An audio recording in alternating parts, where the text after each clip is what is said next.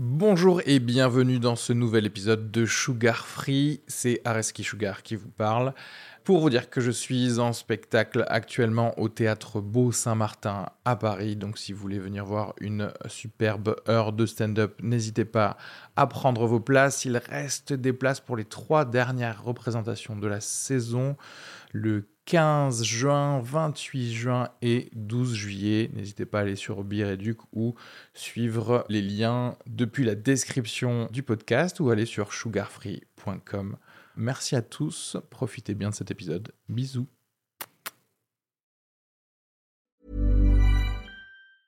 Hey, it's Danny Pellegrino from Everything Iconic.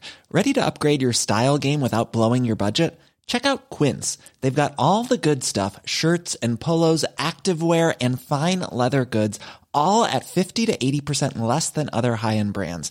And the best part? They're all about safe, ethical, and responsible manufacturing. Get that luxury vibe without the luxury price tag. Hit up quince.com slash upgrade for free shipping and 365 day returns on your next order. That's quince.com slash upgrade.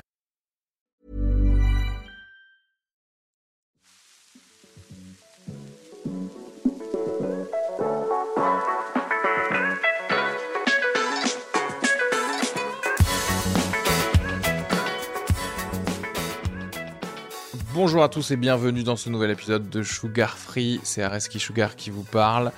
Euh, J'enregistre cette intro le mercredi 19 janvier. Pour l'épisode 49, donc euh, l'épisode que j'ai pu enregistrer il y a deux jours, le 17 janvier, avec euh, Omar Kamel, qui est un enseignant à Sciences Po et euh, que j'ai rencontré en fait sur la scène euh, anglaise de stand-up à, Paris, puisqu'il fait aussi du stand-up en anglais. Alors déjà, je vous rassure, l'épisode est en français, donc voilà, vous pouvez rester là, vous pouvez l'écouter. Et, euh, en fait, il donne des cours à Sciences Po en droit international, notamment les médias dans les conflits armés, des choses comme ça. Et du coup, on a parlé de plein de, choses très intéressantes aussi bien en, géopolitique. T'as vu, vous êtes venu pour un, podcast d'humour et après, euh, au final, malgré vous, vous allez apprendre des trucs. Quoi. Et moi aussi, j'ai appris plein de trucs euh, grâce à lui. Et euh, même si, bon, on a fait plein de parallèles avec le stand-up et, euh, et la géopolitique, comme quoi le stand-up, ça parle de tout. Voilà. Euh, et franchement, c'était très très cool de, le recevoir et de parler avec lui. Donc j'espère qu'il va même bientôt revenir euh, et qu'on puisse débriefer d'autres d'autres choses, pourquoi pas avec d'autres humoristes. Bah, je vous laisse écouter tout ça. Vous pouvez vous. Ah non, je crois qu'il. Et non, il n'y a pas. Il est pas sur Instagram, Omar. Donc n'hésitez pas à l'ajouter sur LinkedIn. Voilà. On a fait cette vanne en enregistrant, mais c'est vrai. Donc dans la description, je mettrai son lien LinkedIn. Si vous êtes des gens sérieux, ben euh, vous connectez à lui pour votre réseau. Euh, et moi, je suis toujours en spectacle tous les jeudis à 21h30 à la petite loge. Franchement, venez, venez euh, réserver des places parce que je, je m'amuse bien en fait en ce moment. Voilà. Donc bisous à tous et bon épisode. À très vite.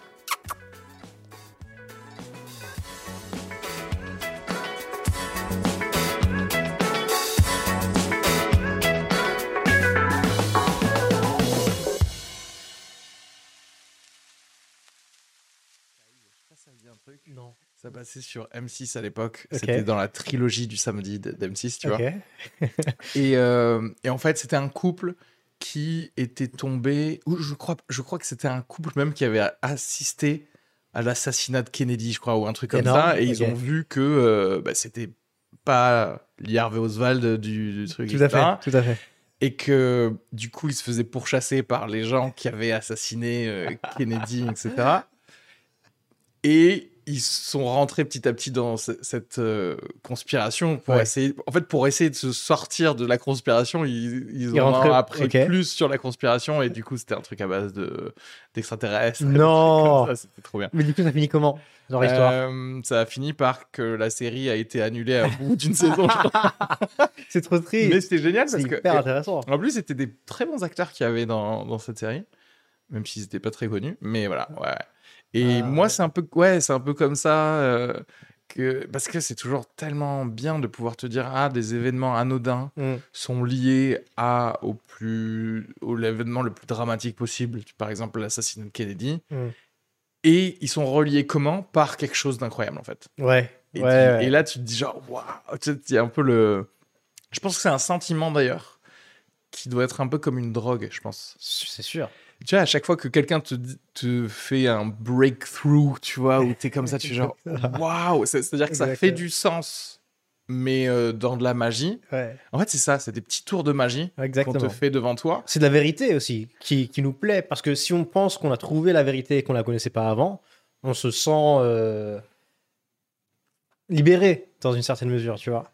Oui, oui, parce qu'en fait, on est toujours en vrai à la recherche de vérité. Oui, tout, tout être humain a envie, envie de pouvoir dire, bon, bah voilà, c'est ça qui se passe après Ouais. la mort, tu sais. Exactement. Comme ça.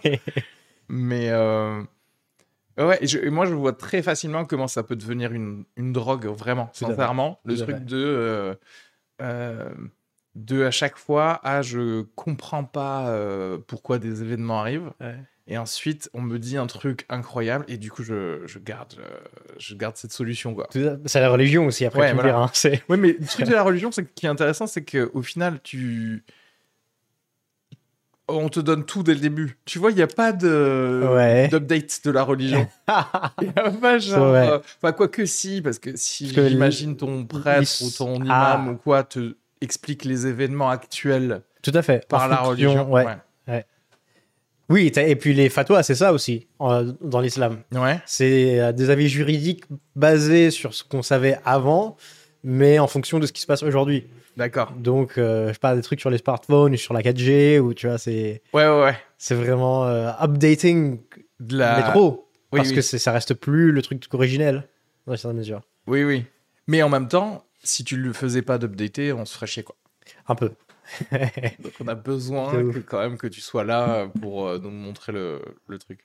Mais euh, je, en fait, je vois très bien comment on peut tomber dans ça. Je sais pas pourquoi, mais dernièrement, enfin si je sais pourquoi, je suis rentré dans un, dans un rabbit hole, un terrier de lapin, comme ils disent euh, les Américains, de euh, maths. Je sais pas pourquoi, j'ai commencé à regarder des, des trucs YouTube de maths et, des, et du coup des sites web et tout ça sur le, les dimensions.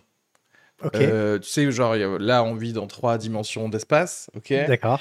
Euh, Techniquement, on peut rajouter la dimension de temps, mais en fait, Mhm. on peut rajouter d'autres dimensions. C'est-à-dire qu'on peut euh, dire, euh, ok, quatre dimensions d'espace. Notre cerveau, qui vit en trois dimensions, on peut pas le, on peut pas se le représenter vraiment.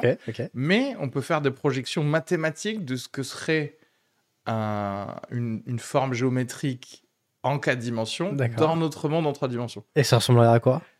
Euh, en fait, c'est comme si, si je te, tu vois, je prends un papier, et je te Ah. dessine un cube. Ouais. Tu sais, avec la perspective, je Ouais, te dessine un cube.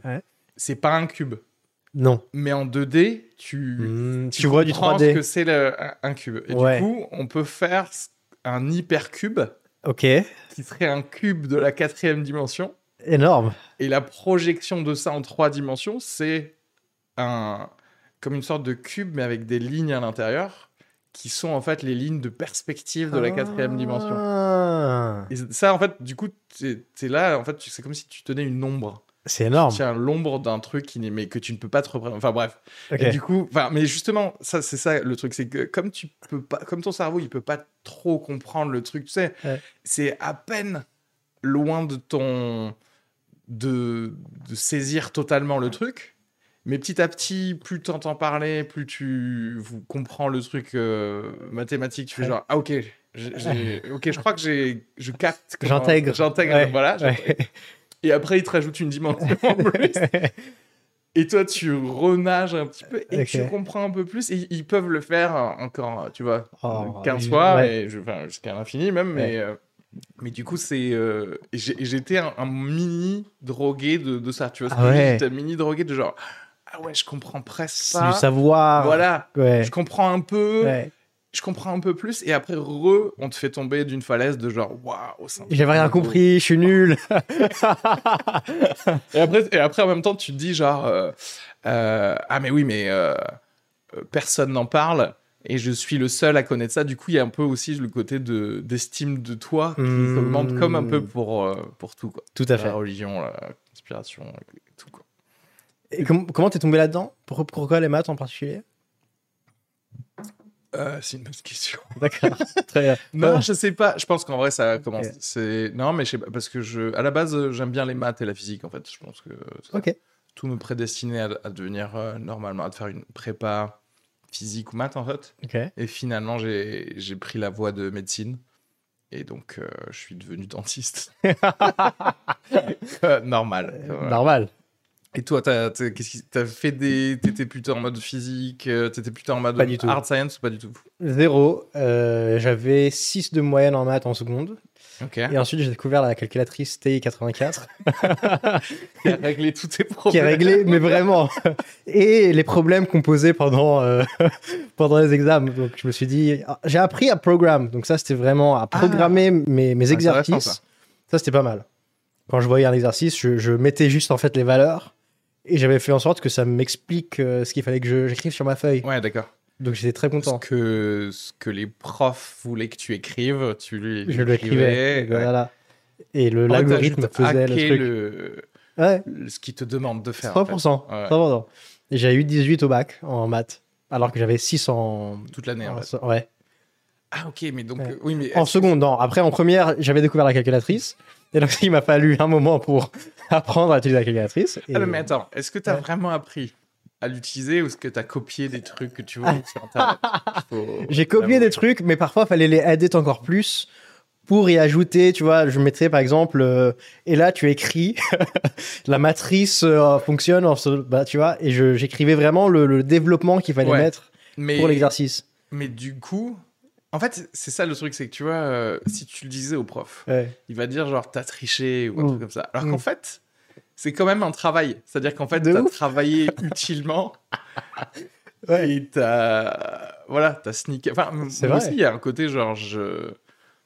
je je bossais pour les contrôles. Tu vois ce que je veux dire? Ouais. Enfin, je bossais, je bossais pas, mais je, je me stressais pour les Pour contrôles. les contrôles, oui. Voilà. Si, si tu... Sinon, bah, je, je peux m'asseoir, je peux écouter ce que tu as à dire, bah, comme quelqu'un qui écoute un podcast, tu vois, et ça me va très bien. Et presque, peut-être, je retiens plus de choses si on me dit qu'à la fin, j'ai pas... je vais pas vrai. devoir faire un QCM. Mais, euh, mais il y a... Je sais pas euh, s'il y a des profs, tu sais, qui, quand ils voient que quelqu'un a, un peu grugé, mais intelligemment, faut Ouais. voir, bah, ouais, en fait, bravo. Non, mais genre, bravo. Euh, play, ouais. non, faut espérer.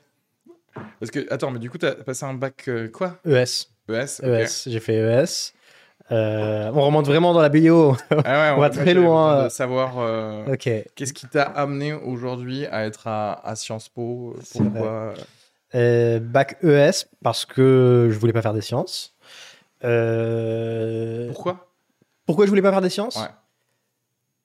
Peut-être parce que j'avais pas eu mes meilleures notes en sciences et que j'aimais bien l'économie et, et la sociologie qu'on faisait en, en ES, et l'histoire, etc. Donc je me dis, je suis plus humanité que je suis sciences euh, en ce moment-là. Ouais.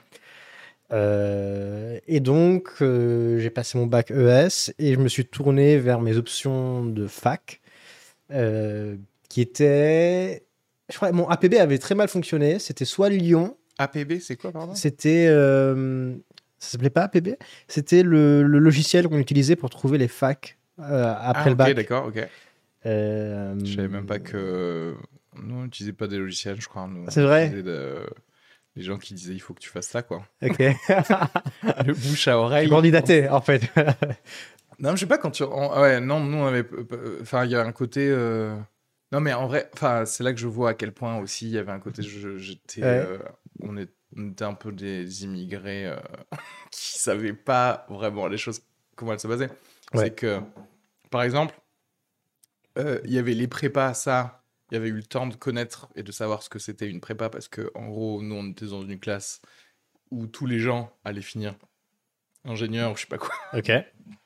Donc, euh, on a de- no- notre prof de maths nous expliquait que euh, voilà, les prépas, ça va se passer comme ça, etc. Mais euh, par exemple, je, je- je me suis inscrit en médecine, je savais même pas qu'il y avait un concours à la fin de l'année ou Ah des oui. trucs comme ça. Donc, en, en fait, tu vois, il y a un côté. je, je, pour être au courant en fait des juste des mécanismes très simples Hum. de certaines filières, il faut quand même avoir des gens autour de toi qui, tu vois, genre j'ai un cousin qui a fait ça. Ouais. Je, je sais que ça là, nécessite, ou en tout cas j'ai entendu parler d'un truc, tu vois. Hum, hum. Moi, j'ai, moi, mes amis, bah, du coup, c'est des gens de, du, de mon lycée, Ouais. donc j'ai pas d'autres familles ou d'autres trucs Non. qui me permettraient de savoir euh, autre chose. Quoi. Mais, Ok. euh, donc voilà. C'était la même chose, je pense. hein. J'étais au Caire en plus. Donc, euh, Alors là, il y avait beaucoup qui, qui candidataient à des facs en France. Ouais. Euh, et d'entre, euh, parmi, parmi ces facs, il y avait Sciences Po. Euh, notamment le campus. Moyen-Orient, Méditerranée. Et donc je me suis dit, pourquoi pas, je suis moyen-oriental et méditerranéen, méditerranéen. Ouais. Pourquoi pas faire ce truc-là? C'était une, un, un focus en politique, et en, en géopolitique. Et, et ça m'intéressait pas mal, donc j'ai candidaté aussi. Mes parents étaient complètement contre, parce qu'ils savaient pas ce que c'était Sciences Po. Euh, et c'est une chose de laquelle je me suis rendu compte, personne ne sait ce que c'est Sciences Po. Ouais. En fait, en dehors de l'Europe, voire un peu les États-Unis, on n'en parle pas. Ouais. Mais en fait, c'est, il y a un côté pour moi, voilà, ce que je peux savoir. ouais, ouais. Et des gens. J'ai un peu l'impression que on vous apprend à être fort en culture générale, un peu. Tout à fait. Voilà. Vraiment. Ah, fort en culture générale et, et fort en. euh, à savoir parler, juste. Ouais. À, à savoir bullshiter un peu. C'est non, mais ça fait partie Après, du truc, eh, c'est le stéréotype. Mais... Ça, on va pas se mentir, je pense que c'est un, un atout majeur à avoir aujourd'hui. Et toutes les écoles de commerce, par exemple, Ouais. ne font que ça. Tout à fait. C'est-à-dire que, C'est vrai.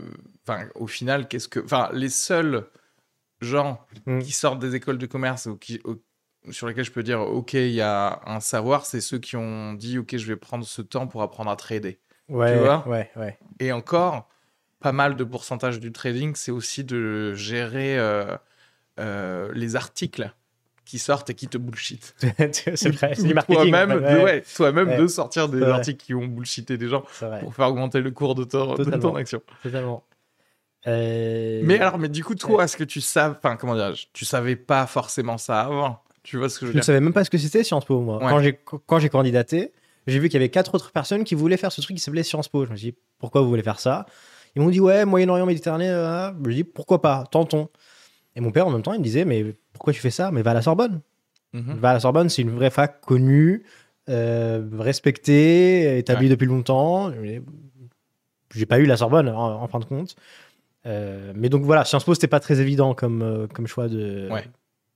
d'université. Donc voilà, j'ai candidaté, je, je suis allé euh, au campus Moyen-Orient. Ok.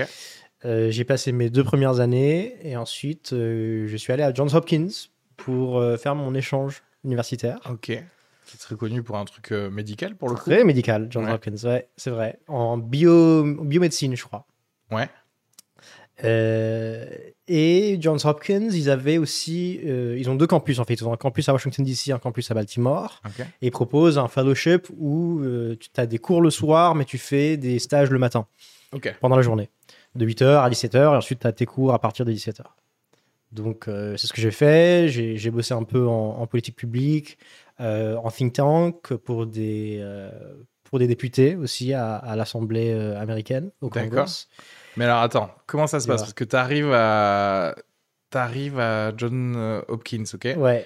Euh, encore, tu dépends encore de Sciences Po, du coup, c'est ça ou pas Ah, euh, oui, oui, un peu, mais pas, enfin, euh, administrativement seulement. Administrativement, Ouais. en gros, ok, t'es transféré, mais tu dépends de John. mais t'es étudiant à Johns Et Hopkins. t'as quoi comme comme classe ou comme matière ou qui vont te permettre au final d'être comment dirais-je pris par euh, des congressmen ou congresswomen euh, de l'Assemblée.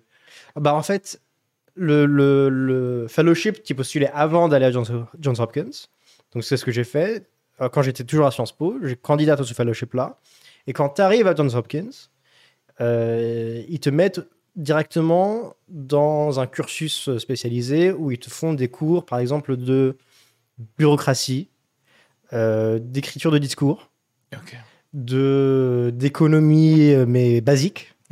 Euh, pour les politiques publiques en gros, et de digital awareness ou un truc comme ça. Je sais plus ce que c'était, mais voilà, des cours que tu penses pourraient être utiles si tu veux faire de, de la politique publique. D'accord. Et en même temps, ils te demandaient de postuler à des stages. Au congrès, ou euh, dans des think tanks, ou dans des NGOs, voilà. Euh, donc tu fais ça, c'est un peu chacun pour soi. Si t'as pas mal de chance, tu trouves un truc. Ouais. Mais sinon, tu demandes au prof de t'aider. Voilà, tu, tu es TA, tu deviens research assistant. Voilà, tu trouves un truc. Ouais. Et euh, Oui, il y aura voilà. toujours un truc au, au pire, quoi. Enfin, Ouais. ouais. Et voilà, du coup, j'ai fait ce fellowship là. C'était à Washington DC le premier semestre. Et ensuite, le deuxième semestre, c'était à Baltimore, euh, là où il y a le campus euh, principal de Johns Hopkins. Ok. Euh, Baltimore aussi, qui est une ville euh, qu'on peut comparer euh, à Mossoul aujourd'hui, si tu Ouais. veux. Ouais. Absurde. Bah, après, c'est tous les trucs de The Wire et compagnie. Oui, quoi, genre, ah, mais c'est vraiment. The Wire, ils sont pas assez exagérés, je trouve. Ouais. Ah, vraiment. Il y avait des, un périmètre autour de l'université Il faut pas y aller. où, ouais. Non. Où- non, c'est vraiment, c'est gardé. Il y, a des per- il y a des êtres Ah humains non, oui, pardon. Ouais. qui, qui sécurisent un périmètre autour de l'université. On parle d'un kilomètre ou de, ouais. de 500 mètres, tu vois. Ah, Mais en mode, euh, oui, d'accord, c'est les gardiens. C'est de des gardiens. Ouais, ouais, donc Voilà. c'est privé, quoi. Complètement privé. Mais, mais ouais. c'est dans la rue, tu vois. C'est pas comme s'ils avaient privatisé l'espace, mais c'est juste qu'ils sont là et qu'ils dépendent de l'université pour s'assurer qu'il se passe rien à 500 mètres autour de, de l'université. Parce qu'il se passe souvent des trucs. Oui, oui, oui. Du coup. Et 501 mètres, c'est là que voilà, types de ça craint, et- tu vois. ouais. tu vas vraiment aller là et tout. Donc, euh, il y a un bus voilà, privatisé par l'université qui, va, qui fait toute la ville. euh, c'est Ah absurde. ouais, non, non, ouais, c'est Ah, vous, étiez, euh, vous avez Ouais. une enclave, quoi, en fait. c'est Euh, la deuxième ville la plus dangereuse des États-Unis. Donc, c'est beaucoup dire.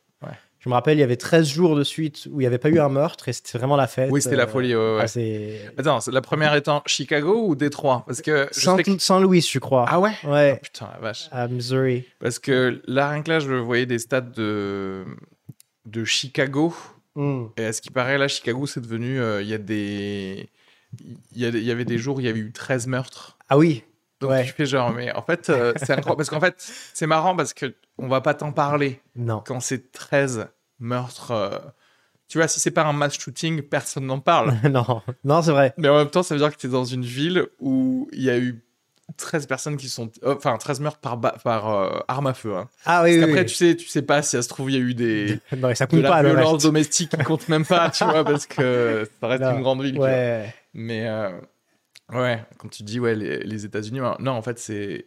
Et c'est marrant de voir toujours le, le petit décalage entre, entre certains qui, qui prêchent certaines choses, mais qui vivent dans des enclaves comme ça. Parce qu'en fait, euh, à la limite, presque une sorte. Presque quelque part une université où effectivement euh, la plupart des gens ou des Américains doivent payer énormément d'argent, etc. Tu te dis Mm. bah oui, euh, mettez des gardes quoi, qu'on Ouais. qu'on meure pas. Exactement. Euh, mais après, il y a- il y, a des gens où c'est voilà, c'est résidentiel. Ouais. C'est Complètement. chez nous, notre quartier, ouais. il y a des milices privées quoi. Je me souviens d'il y a 10 ans, on Ouais. en parlait au Brésil. Tu vois ce que je veux dire? C'était un peu le enfin 10 même entre 10 et 15 ans. Genre les la- Ouais, c'était normal au Brésil parce que Ouais. le Brésil, il y avait le côté euh, s'il y a des favelas, s'il y a trop de violence, etc. Et donc tu- on t'entend parler de des gated euh, Gated communities. Ouais, voilà. C'est exactement ça. Mais Ouais. c'est vraiment l'Arabie En fait- Saoudite et l'Irak, ils font Ouais. ça. Ils font, c'est vraiment des, des compounds où c'est des, des communautés euh, enclavées, petites enclaves où t'as pas le droit de, de rentrer si tu connais personne. Ouais. C'est, c'est comme ça qu'ils vivent. Mais de, en parlant de choses dont on parle pas souvent, les mass shootings, il y en a énormément. Mais c'est juste quand c'est entre euh, populations afro-américaines Mm. qu'on s'en fiche. Oui. Et c'est, jamais reporté dans les médias, c'est pas. Mais je pense qu'il y en a tous les mois, des, Ouais. des trucs comme ça où il y a 13, 15, 20 personnes Ah ouais. qui, qui, qui meurent dans- au même événement. Oh oui. Mais c'est juste des gang ça, shootings ouais. et donc euh, on n'en parle pas comme euh, mass shootings. Ouais. Donc euh, bon, c'est pas, pas glorieux. Ouais, ouais. Mm. C'est et c'est trop marrant. euh, Tu sais, j'avais vu le truc de John Oliver, je sais pas si t'avais vu, où quand il a comparé, il, il est allé au- en Australie aussi pour parler avec le Mhm. Premier ministre. Parce que je crois que c'était il y a 13 ans quelque chose comme ça, où, Ouais. où- en Australie, il y a eu un, un mass shooting. Tout à fait. ouais. Et euh, juste après, les Australiens, ils ont banni les, Les armes, à, feu. Toutes. Ouais. Et de- depuis, ils en ont eu zéro. Et il parlait à un sénateur américain en lui disant bah, pourquoi on fait pas ça tu Ouais. sais, et, et c'est toujours la même chose, toujours les, les, mêmes, euh, les mêmes arguments pour toutes les choses que certaines personnes ne veulent pas juste ne veulent, ne veulent pas ou n'ont pas envie d'implémenter dans leur Ouais, pays, ouais. c'est la culture est différente. Mm. Tu sais, c'est les mêmes trucs qu'on dit, genre, pourquoi pas en faire un revenu universel comme, euh, je sais pas, euh, qu'il y a dans ce- cet endroit Ouais. Non, mais la culture est différente. si tu le fais ici, en France, nous, euh.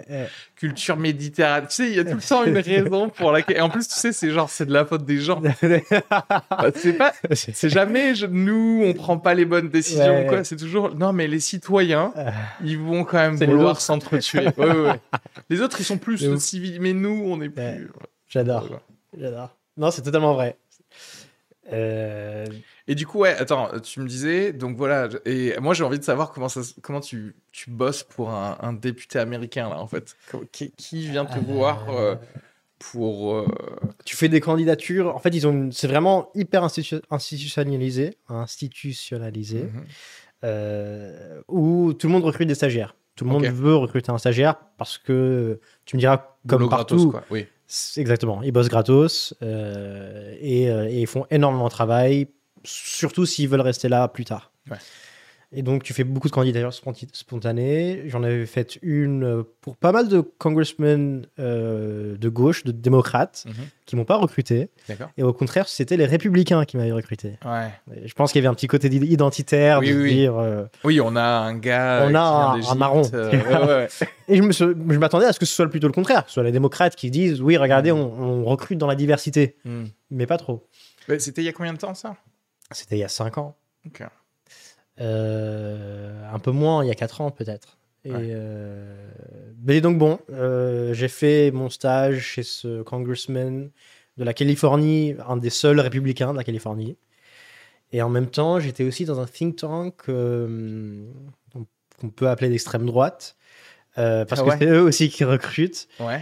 Non, je pense qu'ils étaient de droite, mais c'était. euh, Bon, après, euh, la droite aux États-Unis, c'est très vite l'extrême en droite. fait, quoi. c'est- ici, oui. Ici, c'est très clairement d'extrême droite. Et c'était très pro-Israël. Voilà, c'était l'idée derrière le think tank, c'était fait pour ça. C'est un think tank de Floride, un peu, non un peu, un peu. C'était des New-Yorkais bourgeois, voilà, euh, juifs, euh, qui font euh, leur think tank. Ah ouais, bah c'est pas con de, de- en vrai de prendre un Égyptien pour savoir comment spinner les choses pour. euh, 100%. Oui, oui. Et dire, regardez, nous, on, est- on a un Égyptien avec nous ouais. aussi. Et ce qui est un très bon argument, finalement. Euh, donc voilà, j'ai bossé pour ces deux-là. Très intéressant. Pas du tout du même bord politique que le mien. Qu'est-ce qu'ils t'ont demandé? Enfin, pas qu'est-ce qu'ils t'ont demandé, parce qu'à la limite, ils Ouais. t'ont peut-être juste demandé de faire des photocopies. Mais, ouf, imagine. Non, pas Mais- trop, pas trop. mais qu'est-ce qui, sur quoi ils travaillaient Ouais. Ou justement, euh, toi, égyptien Sciences Po, ça, ça pouvait les aider en fait. Dès qu'il y avait un truc Moyen-Orient, il me disait Omar, c'est pour toi. Alors au Congress, dès qu'il y avait par exemple un... Parce qu'il y a beaucoup de briefings qui ont lieu au, au. Congress, où euh, il y aura des experts, où il y aura euh, des équipes fédérales qui viendront pour faire un débrief sur ce qui se passe en Ukraine, non pas en, Ukraine par exemple, mais notamment en Syrie Mhm. ou euh, euh, les situations économiques au Liban, voilà, des, des, des questions comme ça. Et donc il me disait, Omar, tu vas assister au briefing, tu prends des notes, tu nous, tu nous fais une note, euh, une fiche pour nous dire ce qui se passe, euh, ou tu nous fais des recherches euh, sur euh, la situation au Yémen, ou euh, le rôle des femmes en Arabie Saoudite, ou euh, voilà, c'est des notes de recherche. Beaucoup de customer support, parce que aux États-Unis, c'est du customer support, c'est euh, des citoyens de ta circonscription qui appellent Ah, et qui disent euh, excusez-moi euh, j'ai pas eu euh, mon pas, mon revenu pour ma retraite ou Ouais, il y a un truc qui manque ils appellent euh, leur député. en ils fait. appellent leurs députés et c'est les stagiaires qui répondent il n'y a pas un accueil centralisé Mhm. ou quoi que ce soit Mhm. ce sont des stagiaires qui répondent qui notent ce qu'on qu'on nous dit qui prennent les les détails le, contact de la personne. Et ensuite on transmet ça à quelqu'un d'autre qui lui ensuite fait euh, le travail pour voir ce qui manquait etc donc euh, ça c'est du côté du Congress et de l'autre côté pour le think tank c'est un peu la même chose. C'était il y avait beaucoup plus de lobbying. Donc c'était beaucoup plus organisation d'événements. Ouais. avec des gens qui sont plus ou moins du même bord politique qui seraient d'accord avec ce qu'on dirait pour avoir des discussions dans lesquelles on serait aussi tous d'accord Ouais. et euh, Mais où, où, où ce serait des levées de fonds ou pas spécialement Ou juste des événements Pour, Pour préparer à des levées de fonds, oui. Pour préparer le. Pour dire, regardez, on est là, on travaille sur ça. Oui, oui. et puis Est-ce que ça vous plaît d'avoir une petite soirée et, et d'avoir le nom de la personne. Exactement. dans TikTok et tout ça. On a Congressman XYZ avec Oui, nous. avec nous. ouais, ouais. Regardez ça, on prend une photo. Oui, parce qu'au final, quand tu passes une loi, tu sais déjà un peu à l'avance euh, combien de voix t'as, parce que. Ouais, ouais, ok. Totalement. Ok. Donc voilà, bah, du travail très utile pour eux, en vrai. Euh, pas du travail qui était de mon bord politique du tout, Ouais. mais ça m'intéressait énormément de voir comment réfléchissait l'autre côté Oui, bien du sûr. politique. Bah oui, c'est ultra important. Chose que les gens ne feraient pas beaucoup aujourd'hui, je pense, ou ne font pas beaucoup Oui, généralement. C'est d'ailleurs ce qui fait qu'ils sont quasi désarmés Totalement. pour euh, Mm. contrer leurs arguments ou etc. Si tu comprends pas la- le mécanisme qui arrive à leur Non. Mais justement, est-ce que, par exemple, dans un think tank, est-ce que c'est Mm. ils ont euh, la, ils savent ce qu'ils pensent d'un truc Mm. et ensuite, au final, effectivement, c'est que du lobbying, c'est que, euh, c'est-à-dire qu'au final, ils l'utilisent pour euh, Mm. ça? Ou est-ce que justement, il y a, parfois, il y a des vraies questions? En gros, euh, je sais pas. Justement, voilà, il commence à se passer des choses en Syrie Mhm. qu'est-ce qu'on en pense? Tu vois ce que je veux dire? Qu'est-ce qu'on en pense? Et, Enfin, ou en tout cas, euh, qu'est-ce qu'on en pense euh, Ou je vais choisir plutôt, selon mon idéologie, je vais choisir euh, qu'est-ce qu'on en pense, mais en direct, tu vois, avec toi. Je vois ce que tu veux dire. Je pense que ça dépendra du think tank, mais la réponse générale, je conviendrait de dire que ils, ils savent déjà ce qu'ils pensent. Ils savent déjà ce qui Oui. se pense à l'avance. Dans un gros think tank comme Brookings, par exemple, il y aura des vrais chercheurs ou il y aura une vraie équipe qui fera vraiment un travail de recherche pour savoir ce qu'ils en pensent, exactement ce qu'ils en pensent et avoir des arguments derrière. Euh, pour d'autres, euh, c'est pas aussi important que ça. Ils savent déjà ce qu'ils en pensent ou ils savent au moins la direction qu'ils prendront. Et s'il y a des questions, par exemple comme euh, le Kurdistan, des questions qui sont nouvelles, Ouais. Pour un think tank euh, pro-Israël, ils vont euh, adopter la position du gouvernement israélien qui, qui consistera à dire euh, on aime beaucoup le Kurdistan et on est pour l'indépendance, tu vois. Donc euh, non, souvent quand tu as la confiance et l'autorité pour commencer, pour initier un think tank, tu sais déjà ce que tu penses, tu connais déjà tes positions surtout. Ouais. Tu vois. Donc euh, il y a pas, il y a très peu de think dans le dans les think Oui, dans le truc. C'est plus un tank. oui, C'est- ok. Mm. Non, ouais, mais c'est intéressant ça. Parce que ça, alors, euh, tu l'as fait deux ans, ensuite tu Oui, c'était deux ans, c'est un an et demi. ici. Euh, alors, euh, avant de, faire ça, quand j'étais à Baltimore, j'ai euh, bossé pour le défenseur public. Euh, Alors, il n'y a pas trop d'équivalent en France, mais c'est l'avocat commis d'office, Oui. en gros, Mhm. Euh, par le gouvernement. Mais là, c'était fédéral, donc c'était pour tous les crimes fédéraux, Ah, trop bien. donc tout ce qui est crime organisé, Ouais. euh, euh, quoi d'autre? Crimes où on transfert de drogue d'un état vers l'autre. Voilà. Des gros problèmes avec port d'armes ou transfert d'armes, voilà. Mm. Euh, euh, tueur en série, des, des Ouais. beaux trucs. Voilà. Euh, donc voilà, j'étais là pour défendre ces gens-là. Avec, donc, attends, t'étais avec, en gros, l'avocat commis d'office Ouais. pour ces trucs. euh, Pour l'État du. Maryland. Pour l'État du Maryland. Ouais. Et, euh, et tu, tu faisais quoi, du coup avec lui? On était là avec l'avocat et avec le, le- le détective, parce qu'il y a un, un détective et un avocat commis d'office. Mhm. Et on essayait de trouver des arguments pour montrer que soit ces gens-là étaient innocents, parce que parfois ils l'étaient. Mhm. Pas souvent, mais parfois ils l'étaient. Ouais. Plus souvent, euh, ils étaient coupables, mais pas à ce point-là. Il Ouais. y avait des situations euh, qu'on appelait en anglais mitigating circumstances, Ouais. donc euh, qui diminuent un peu sa peine, voilà. Ou quand il était vraiment coupable et on pouvait pas trop rien dire. C'était genre, on va éviter la, la, vie, la prison à vie ou des trucs comme ça. quoi. Exactement. Ouais. C'était pour dire, écoutez, ce mec. Et dans 99% des cas, c'était ça. C'était des gens qui, qui, qui venaient de milieux extrêmement défavorisés, Mhm. qui avaient vécu des, des vies très difficiles, euh, où ils étaient souvent abusés euh, par leurs parents euh, Mhm. sexuellement ou, ou physiquement, simplement, très pauvres, et ils grandissaient dans un environnement où ils n'avaient pas d'autre choix de faire que ce qu'ils faisaient Que du crime, quoi. que du crime Ouais. pour survivre. Et, et, et parfois, notre recherche consistait à aller voir leur famille, Ouais. aller voir leur environnement, documenter tout ça. il y avait par exemple des cas où c'était un enfant qui avait grandi euh, dans une famille où il se faisait battre tous les jours et où il y avait un cadenas sur le frigo. Ah ouais. Donc il n'avait pas le droit de, de manger, Ouais, sauf quand on lui donnait à manger et on lui donnait presque jamais à manger. Et C'est donc, une famille de la DAS, un peu une foster home ou un truc comme ça Ou Non. c'était sa famille à lui sa famille à lui, Ah ouais. c'était sa grand-mère et sa mère. Mais tout le monde avait des troubles mentaux. Oui, bah oui. Elle- ils étaient schizophrènes. Lui aussi, il était devenu schizophrène. Bah, ouais. Et il était, il, il était juste fou. tu Ouais. vois. Donc, euh, ils avaient tous des troubles mentaux et, et ça se Bah propageait. oui, mais les et- traumas de l'enfance, c'est le meilleur moyen Ouais. d'avoir euh, et de développer euh, des euh, sociopathies ou des trucs comme ça. Quoi. Totalement. Oh, donc, ouais. Totalement. Ça, ça en était la preuve. Si en plus tu as des prédispositions génétiques parce que Exactement. tes parents l'ont, et Exactement. que d'ailleurs c'est pour ça Ouais. T'élèvent avec des traumas. Enfin, en T'en sors pas, en fait. Oui, tu peux pas, ouais. Jamais. Tu peux pas. S'il y, a, y a zéro intervention extérieure, Non. tu peux pas. Et même quand il y en a, c'est suffisamment, c'est pas suffisant Ouais. pour, pour te soulever de la misère dans laquelle tu es. C'était vraiment là où j'ai vu que la misère, en fait, elle, exi- elle existait aux États-Unis. Oui.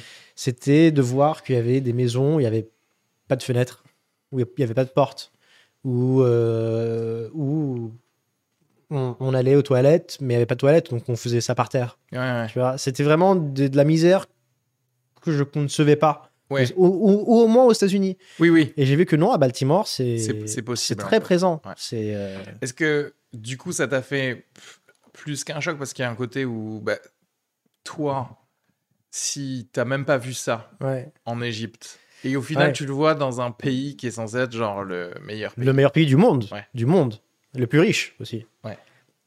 Oui, c'est un choc euh, immense. De, je me rappelle, euh, on, on rentrait, on voulait aller parler à la, à l'ex-copine d'un des détenus qu'on avait. Ouais. Euh, donc on va chez elle déjà, ça craint énormément comme quartier. Tout le monde a peur parce qu'il voit qu'on a une voiture avec Ouais, des peu, numéros ouais. euh, bleus. Donc ça veut dire que c'est un numéro fédéral, donc probablement des, Des flics quoi. Enfin, des ouais. flics. Sauf qu'on n'est pas du tout des flics, on est le contraire d'un flic. Euh, mais donc tout le monde court, tout le monde voit qu'on est là, il nous guette, euh, il nous voit Ouais. de loin. On va, on va à cette maison qui n'a pas de fenêtre et qui a euh, un- une porte, mais même sans cadenas. Euh, et donc les fenêtres sont, il y, a y des planches en bois. En fait, c'est comme dans Walking Dead. Ouais, vois, ouais, c'est absurde. On rentre et on sent un, un- un- c'est- ça sent extrêmement mauvais en fait. Et c'était le fait qu'elle n'avait pas de toilette à la maison. Ouais, ok. Euh, et il y avait rien par terre. Elle avait euh, des matelas, mais presque rien. Ils avaient un local, en fait, Ouais, mais c'est c'est sa maison. Ouais. Euh, un chien duquel elle ne prenait pas trop soin et un enfant qui pleurait. Ou des enfants qui pleuraient. Il est là le problème. Ouais. Donc oui, le choc culturel était là. C'est clair. Moi, je me souviens encore de parce que mon, mon père est médecin Mm. Et euh, il était aux urgences et en, tu sais en France euh, le SAMU c'est des médecins tu vois donc ils font des sorties euh, pour choper les gens qui, je sais pas, viennent de faire un infarct ou Ok. un truc comme ça. Et, et du coup, je me souviens, on- moi je suis arrivé quand j'avais 8 ans, et je me souviens que du coup, bah, très vite, bah, lui, il a commencé à bosser. Ouais. Et en fait, euh, il disait, mais en fait, euh, la France, euh, c'est pas ce qu'on croit, quoi. Ah Ouais. En mode, genre, je suis rentré, en fait, chez euh, des gens, Mm. et j'ai vu que, enfin, j'ai vu la misère, en fait. Ouais. J'ai vu qu'il y avait beaucoup de misère Ouais. par rapport à ce que tu crois quand tu es effectivement quelqu'un qui vient de. On vient du continent où soi-disant c'est la misère. Exactement. c'est la définition du continent presque, Ouais, selon, certaines personnes. Et euh, Mais nous, c'est pas comme ça. Nous, on n'a pas ça. euh, comment dirais-je? J'ai, je sais pas. Moi après dans mes souvenirs, j'ai clairement l'impression de voir beaucoup plus de SDF euh, ici que j'en ai jamais vu euh, Ouais. euh, en Algérie. Ouais. Après, oui, il y a culturellement, ça, il y a plein de trucs qui l'expliquent dans le sens où familialement, des choses comme ça. Au Ouais. Euh, il y a des gens qui seraient SDF mais qui vivent chez euh, leurs parents. ouais. euh, et aussi le, le mode de vie est différent. C'est-à-dire Ouais. que tu sais, enfin, en tout cas en Algérie, tu, veux- tu vas me dire si c'est un truc pareil ou pas chose, en Égypte, mais très souvent, il y a genre une famille peut acheter un, un immeuble. Enfin, c'est pas vraiment un immeuble, mais Mm. c'est genre comme si c'était une une maison de quatre étages, mais en fait, c'est des appartements. Et en fait, chaque étage, c'est. euh, Une famille. L'étage 2, c'est l'oncle. L'étage 3, c'est euh, un autre oncle. Ouais. Et ensuite, il y a la grand-mère, etc. Tu vois. Hmm. Et, et du coup, mais tout est, ou- tout est ouvert dans le sens où. Tu sais, presque tu sonnes pas. Enfin, Ouais. tout est ouvert, en fait. Et, et ça, c'est une façon. Et même, attention, ça, c'est la, la, la spéciale algérienne Hmm. c'est que le dernier étage, genre, il est pas fini, il y a des tiges de fer Ah qui oui, restent toujours là pour au cas où on va construire un étage après, en fait. C'est vrai. vois, oui, parce que le petit il va peut-être revenir euh, avec sa famille, tu vois. Ça, c'est incroyable. Je pense. Chez nous, on finit pas les immeubles pour, un- pour une raison de taxe. Cela dit, il y a ça aussi. Il y a ça aussi, on est d'accord, d'accord. Ok. On finit pas les immeubles, effectivement, et on les peint pas Oui. Pour éviter de payer, là, je pense qu'il y a une taxe sur l'immeuble fini. Alors, je crois qu'il y a peut-être ça aussi en Algérie. Je effectivement. pense- ça je pense pas. qu'il devrait clairement arrêter cet acte Ouais. parce que c'est moche. De ouf. Ouais, faut arrêter. Du béton dégueulasse, tu sais. Ouais. Mais ouais. Donc, euh, Mais ouais, mais en, en tout cas, enfin moi ça m'avait marqué, euh, ça m'avait marqué que hmm. euh, ton père euh, te dise ça en fait. Tu vois ce que je veux dire Euh, Mm. Que mon père me dise, non mais en fait, le truc pour lequel on est tous venus. Ouais. non, oui c'est bien, ce sera, ça change totalement la vie d'être en France, etc. Oui, oui. Mais en fait, ce que tu sais pas, c'est que euh, c'est qu'il y a des milliers et des milliers de gens Hmm. où tu n'imagines bah, comme comme tu dis en fait c'est à dire ce que tu dis là genre le truc de Baltimore où là Mhm. peut-être il y a des gens ils, ils se disent euh, non c'est que Baltimore non en fait il y a- il y, a en France en fait. C'est ouais, partout. Et je pense que c'est à force de vivre dans des grandes villes, on s'en rend pas compte aussi. Mais, euh, mais c'est Ouais. partout.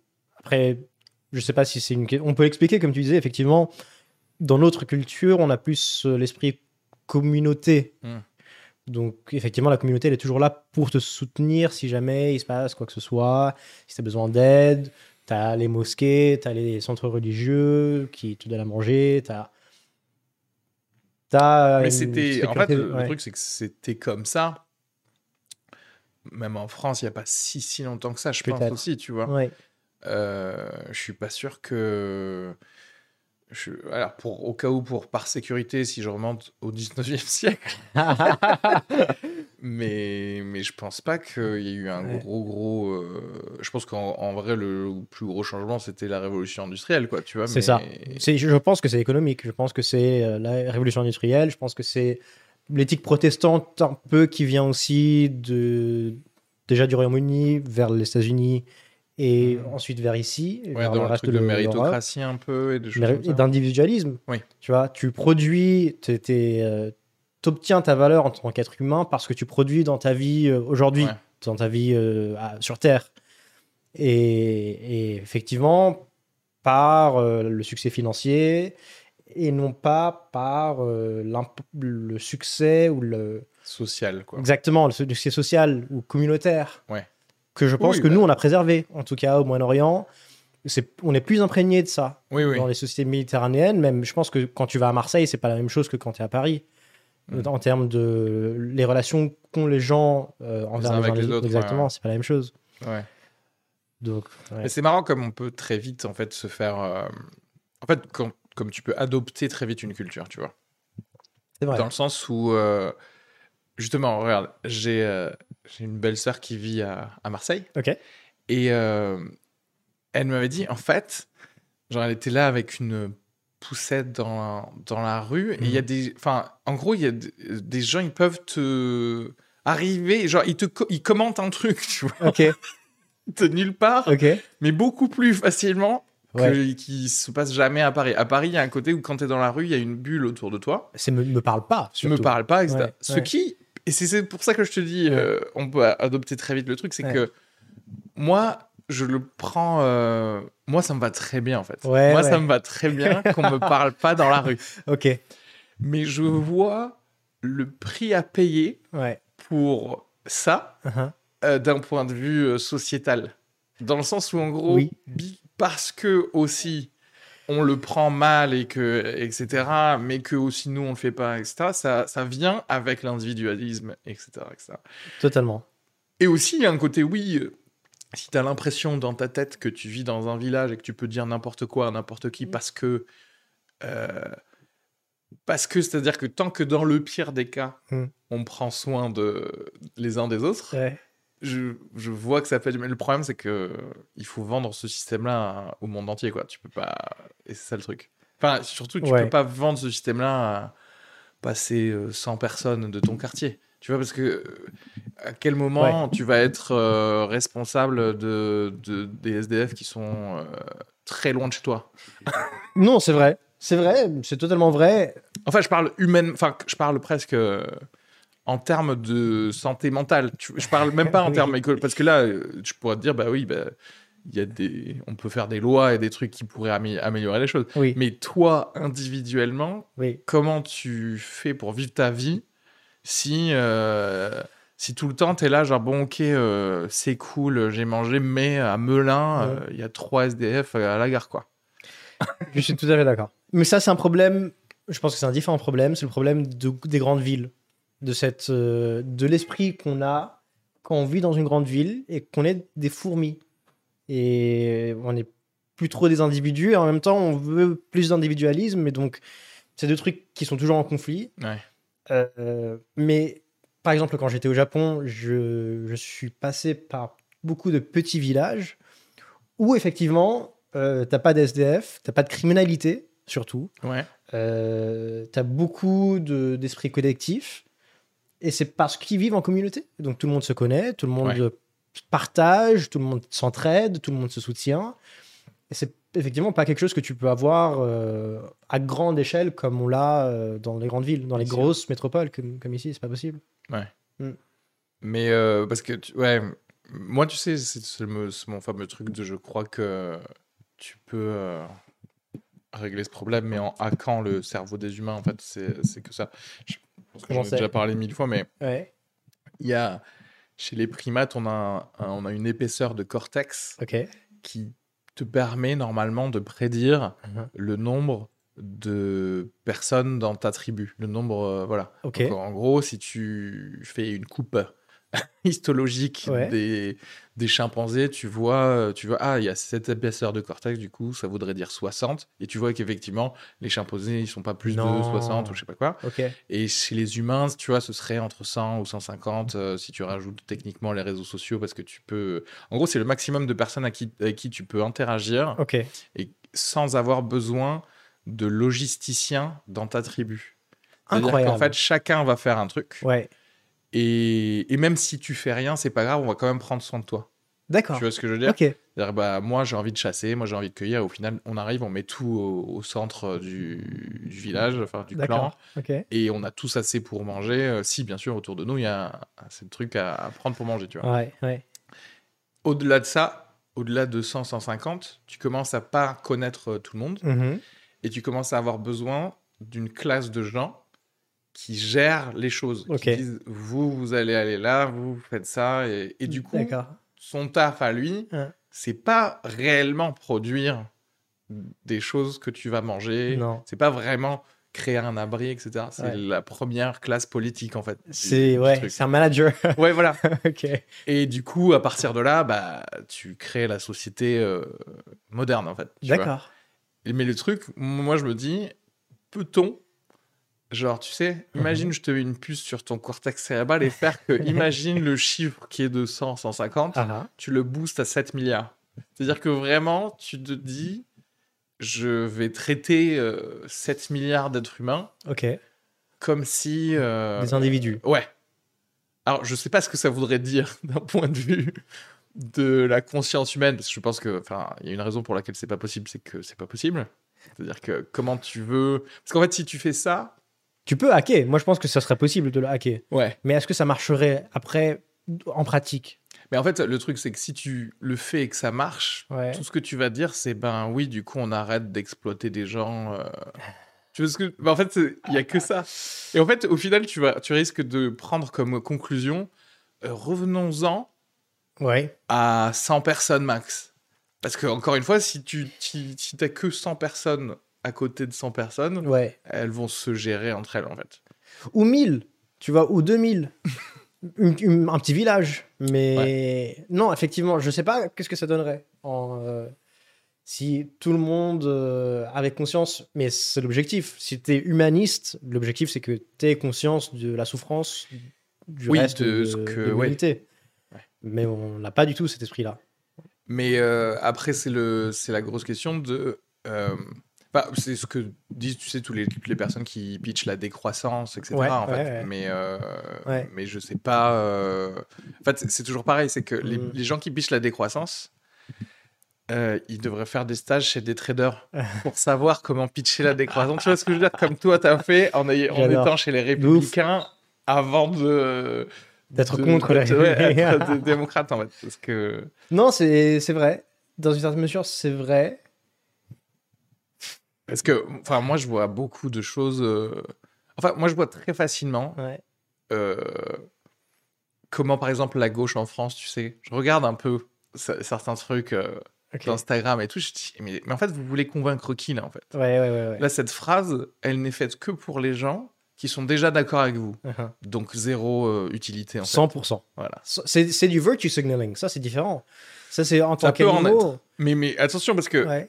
Il y en a, ça, Ouais, donc ouais. pouvoir dire, regardez, je pense euh, bien, enfin, je suis gentil, je suis pas raciste et que j'ai besoin de le dire. Ça, effectivement, en général, c'est plutôt euh, quand les gens ont un intérêt économique individuel à le faire euh, dire. Mais, mais ça, c'est la photo noire sur Instagram, par exemple. Par pour exemple. dire Black Lives Exactement, Matter. tu voilà. Mais ça, du coup, c'est une personne. Moi, je te parle même Mm. de l'EPS. D'accord. Quand ils font ça, pour moi, c'est beaucoup d'incompétence. C'est-à-dire d'incompétence euh, de de convic... enfin pas de Rhétorique. de rhétorique et oui comment convaincre ouais, Ouais, tout à fait ouais, de, rhétorique so- 100%. sociale Je suis tout à fait d'accord. Mais je pense aussi qu'il y a un côté d'individualisme où on s'en fout de comment vont les Ouïghours parce que c'est loin et parce qu'on aime bien avoir notre smartphone euh, à 500 Pas cher, euros. Ouais. Tu vois. C'est Marx qui disait ça. Je suis pas particulièrement marxiste, mais il y a beaucoup d'analyses sur laquelle il avait, euh, je trouve, raison. Et l'une d'entre elles, c'est l'aliénation. C'est-à-dire que quand on, on commodifie la société et quand tout est matériel, Mm. on s'en fout de savoir comment ça, ça a été créé. Ouais. Parce que nous, on veut juste l'objet. Ouais. Et donc, il y a tellement d'étapes entre la création de l'objet et nous à la fin Mm. que c'est plus un intérêt pour nous. Ce, Ouais. qui, ce qui nous intéresse, c'est de l'avoir euh, fini à la fin et pas très cher. Et s'il fallait que il y ait du cobalt qui soit miné en Afrique par euh, Mm. des enfants ou euh, maltraité ou mal payé et ensuite fabriqué par des Ouïghours en Chine, bon bah, mais j'ai mon smartphone, regarde.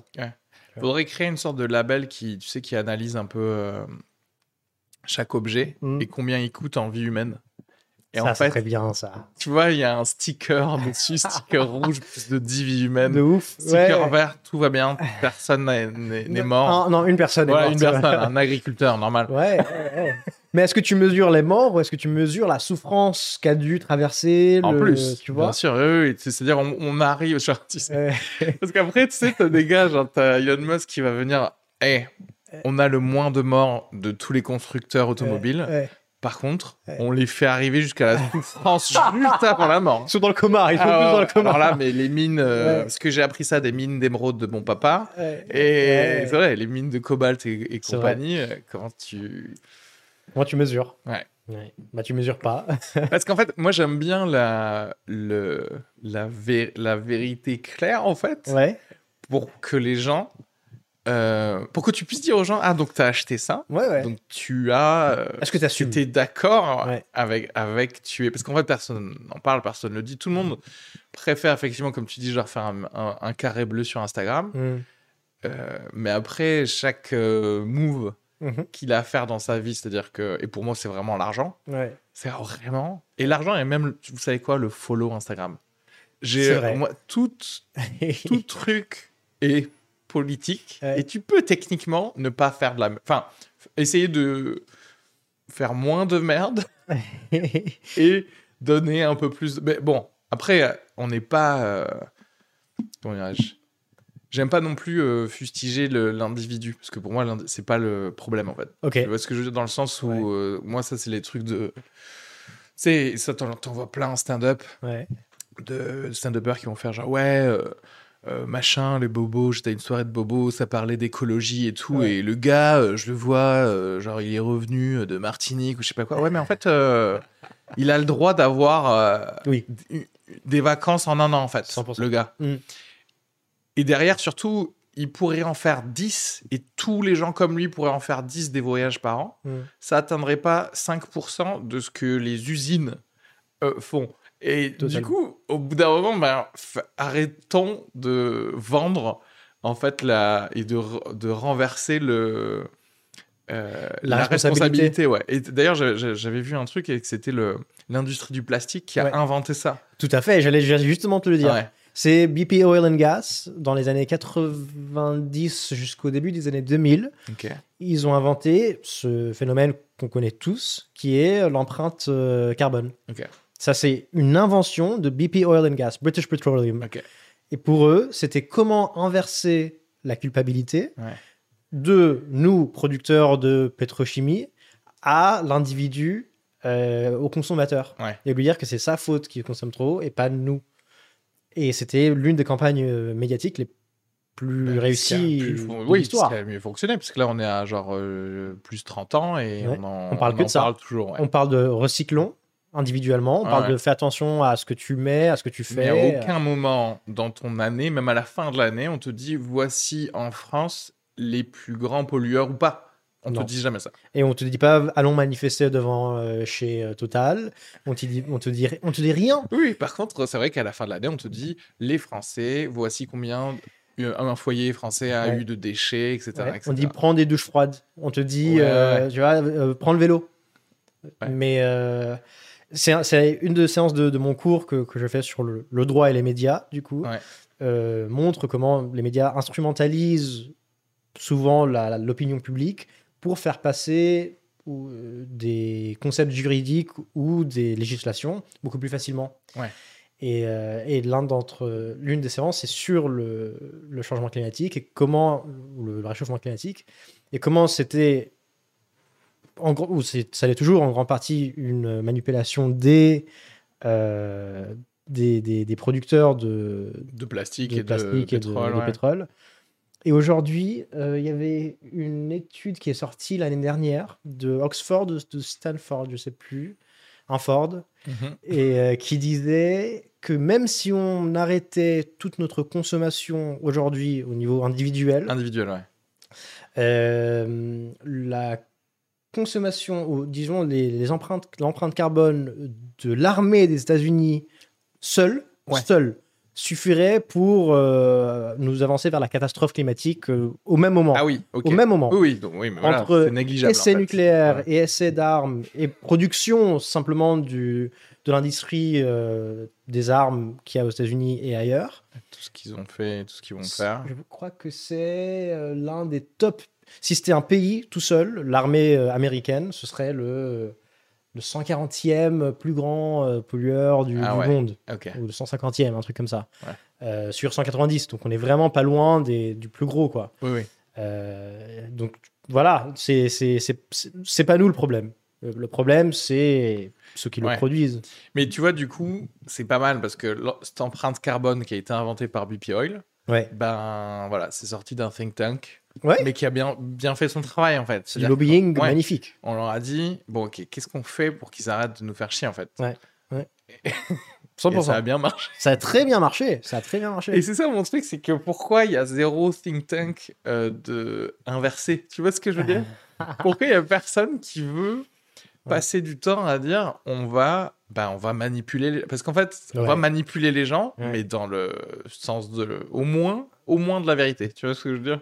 Mais après, qui, à qui de dire ce qu'est la vérité et ce que ça Oui, ne l'est pas en fait, C'est là le danger. au moins dans une idéologie mais en fait c'est pareil c'est que faire un think tank ça te coûte de l'argent Oui.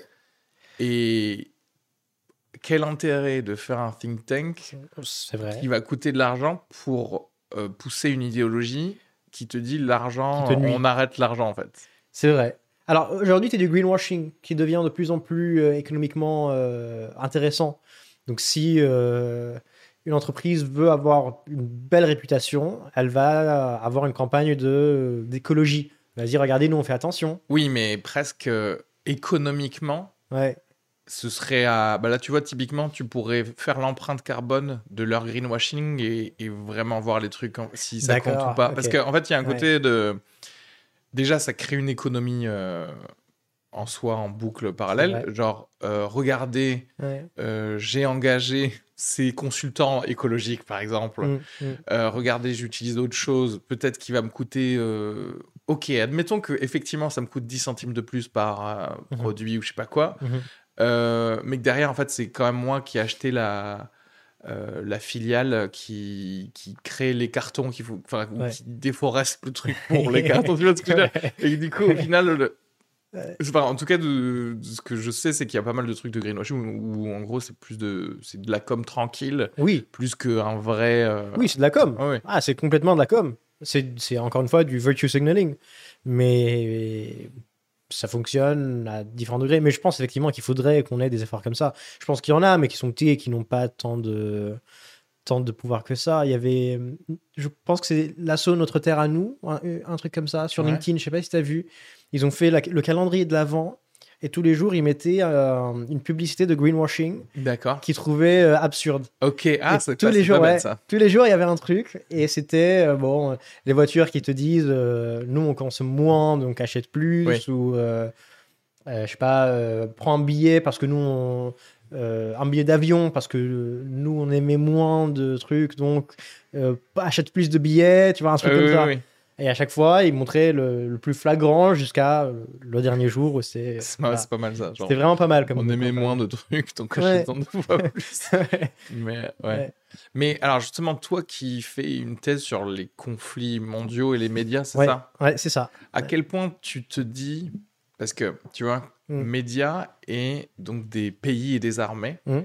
à quel point tu te dis. euh, les entreprises d'aujourd'hui sont les, un peu des nouvelles armées, enfin, sont des nouveaux pays qui peuvent du coup utiliser les médias comme peut-être. euh, ce Ouais. qui a inventé, euh, du coup, c'est oui, c'est les États en fait, forcément, qui ont inventé la, la propagande, j'imagine. Tu- ouais, la propagande, ouais. Ouais. Surtout la propagande moderne. Mais c'est exactement ça. Si tu veux un exemple de conflit et de, et de médias, c'est la Première Guerre mondiale. La Première Guerre mondiale, c'était euh, Woodrow Wilson aux États-Unis qui voulait intervenir Ouais. En Première Guerre mondiale parce qu'on lui disait, surtout les, les Anglais, lui disaient fais-le, ça nous aiderait déjà, mais Ouais. ça serait très bon pour toi économiquement et euh, politiquement. Euh, sauf que les Américains ne voulaient pas. Mm. Les Américains, l'opinion publique américaine était contre l'intervention, et donc il a dû créer une commission qui s'appelle la Creel Commission, euh, nommée après ce journaliste, euh, je pense que c'est Robert Creel, qui était journaliste au Chicago Tribune, un truc comme ça, au Denver Post. Et euh, il a mis ce journaliste euh, à la tête de cette commission. Il lui a dit Tu as six mois ou trois mois pour changer. pour changer l'opinion publique américaine de anti-guerre à complètement pro-guerre. Et c'est ce qu'il a fait. Il a fait des films, il a fait des posters, il a fait des, des éditoriaux dans les journaux euh, et, des, et à la radio. Et effectivement, euh, en six mois, l'opinion publique américaine était complè- complètement pour la guerre Mhm. Parce que c'était devenu, regardez, ces, euh, ces méchants Allemands euh, avec euh, les têtes de singe ou euh, euh, qui vont détruire les enfants belges et qui viennent pour vous plus tard et Uncle Sam qui est là et qui te dit économiquement c'est bien pour nous, investis dans la guerre et, et achète des Liberty Bonds. Ça Ouais. s'appelait comme ça, c'est des, des, euh, comment on dit bonds, Euh, des, euh, des titres des bons, Oui, des, des- bons porteurs en fait. C'est un peu. ça- Enfin non. un, ouais. un titre euh, financier Ouais, en gros ouais. euh, que, que, que donnait l'État américain si tu achetais ça et euh, en te promettant que ça allait être que tu auras un intérêt économique Ouais. à, à le faire. Et, euh, et tu disais, mais ça s'appelait un Liberty Bond parce que tu Ouais. payes en même temps, c'est pour pour, la, la liberté. guerre, ouais, Et effectivement, ils ont réussi. Donc c'était une campagne magnifique. Qui a même aussi créé une vague euh, anti-allemand Oui. aux États-Unis. Très forte. Où du coup, euh, ça, genre, Ouais. ça balançait des cailloux dans, la- dans les maisons des Mhm. gens qui avaient des, des noms en genre Totalement. Wolfgang et tout. Quoi. Totalement.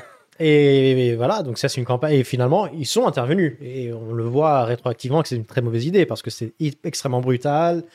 euh, et, et que c'est. euh, quand ils disaient il faut qu'on arrête le, le, théâtre de sang qui a lieu en, en- en Europe, ça a, selon certains, empiré ce qui se passait euh, en termes de violence Ouais. euh, en Europe.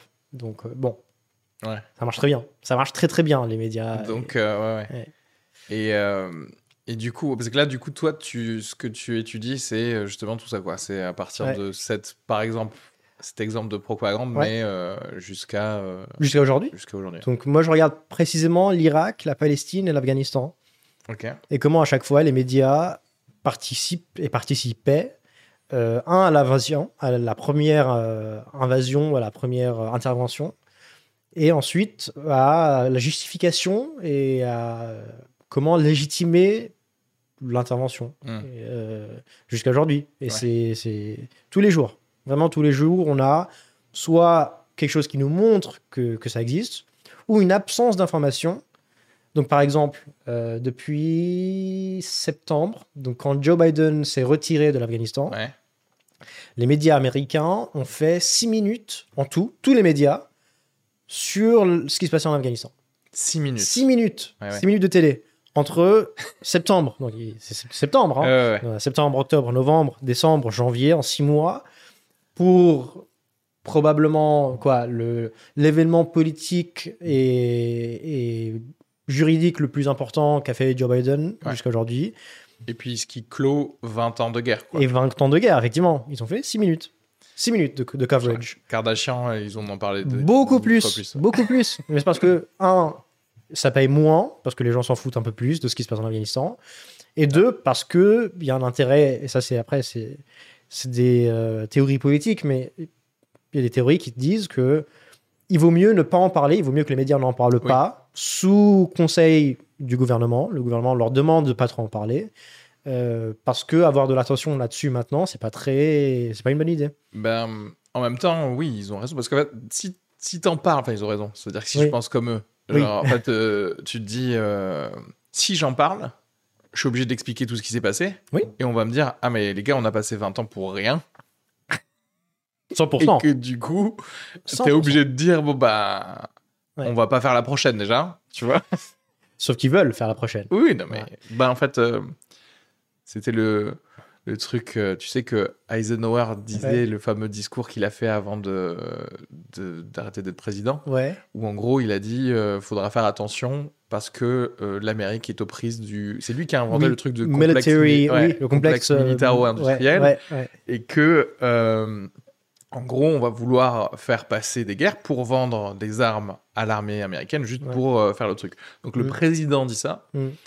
Alors que lui en plus c'est un des des présidents les plus belliqueux. euh, C'était pas le plus sage, non Ouais, Non. du, du truc, tu vois, c'est les gars, euh, la Corée, le machin et tout, tout ce qu'on peut faire. euh, ouais. ouais, voilà, ouais.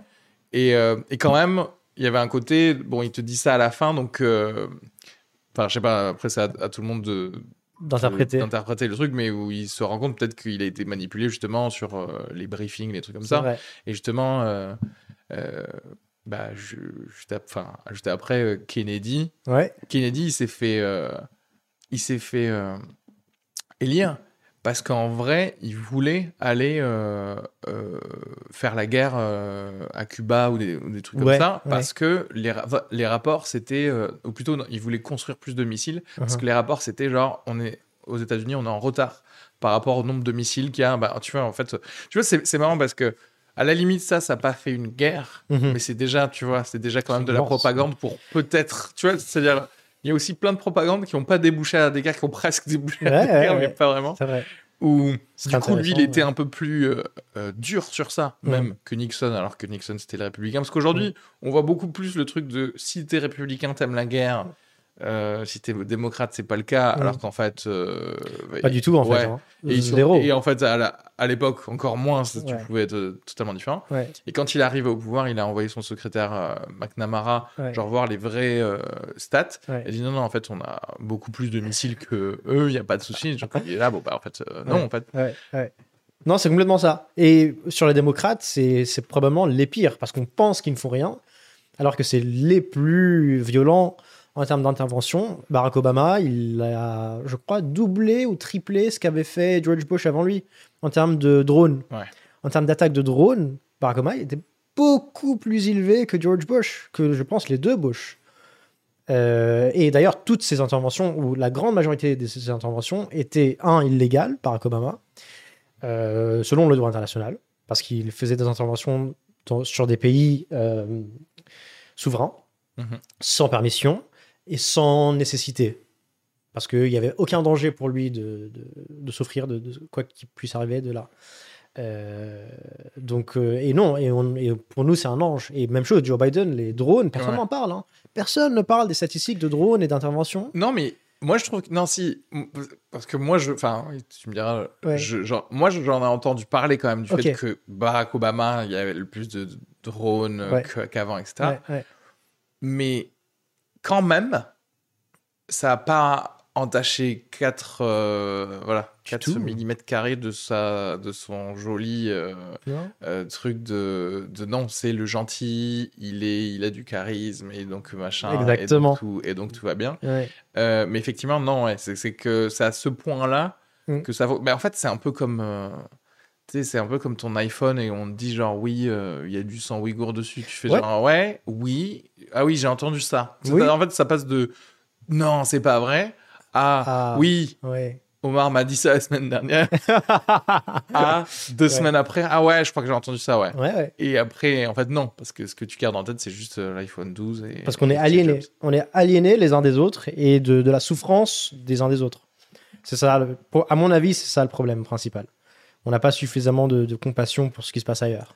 Mais aussi, c'est peut-être un déni fonctionnel aussi. Tu vois ce que je veux dire? Parce que à quel point, euh, on en revient au truc de, je peux pas euh, en avoir euh, ressentir de la peine pour euh, tout le monde quoi. Je peux pas ressentir de la peine pour Mm. euh, les agriculteurs qui se font enculer à cause de, du lait qui est pas machin, Mm. euh, les Ouïghours, les euh, gars de ArcelorMittal, les euh, SDF de, de Melun. Tu vois ce que je veux dire? En fait, il y a un côté où à quel point. Alors, c'est- et c'est ça mon problème, c'est que Mm. je suis d'accord qu'il y a un déni peut-être nécessaire à vivre pour vivre ta vie, Mm.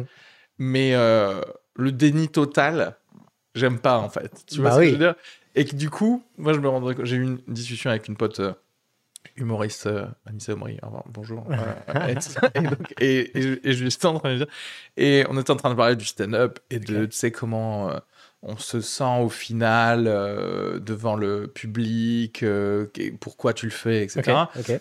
Elle me disait, moi, ça va beaucoup mieux depuis que je me, je me suis rendu compte. En fait, c'est pour que les gens passent un bon moment. Oui. Et, et moi-même, je suis une people pleaser. Donc, c'est en fait, euh, genre, j'ai réconcilié tout le truc de, de track ou de possible truc Mm. en me disant, mais en fait, euh, j'aime que vous faire passer un bon moment, quoi qu'il Mhm. arrive.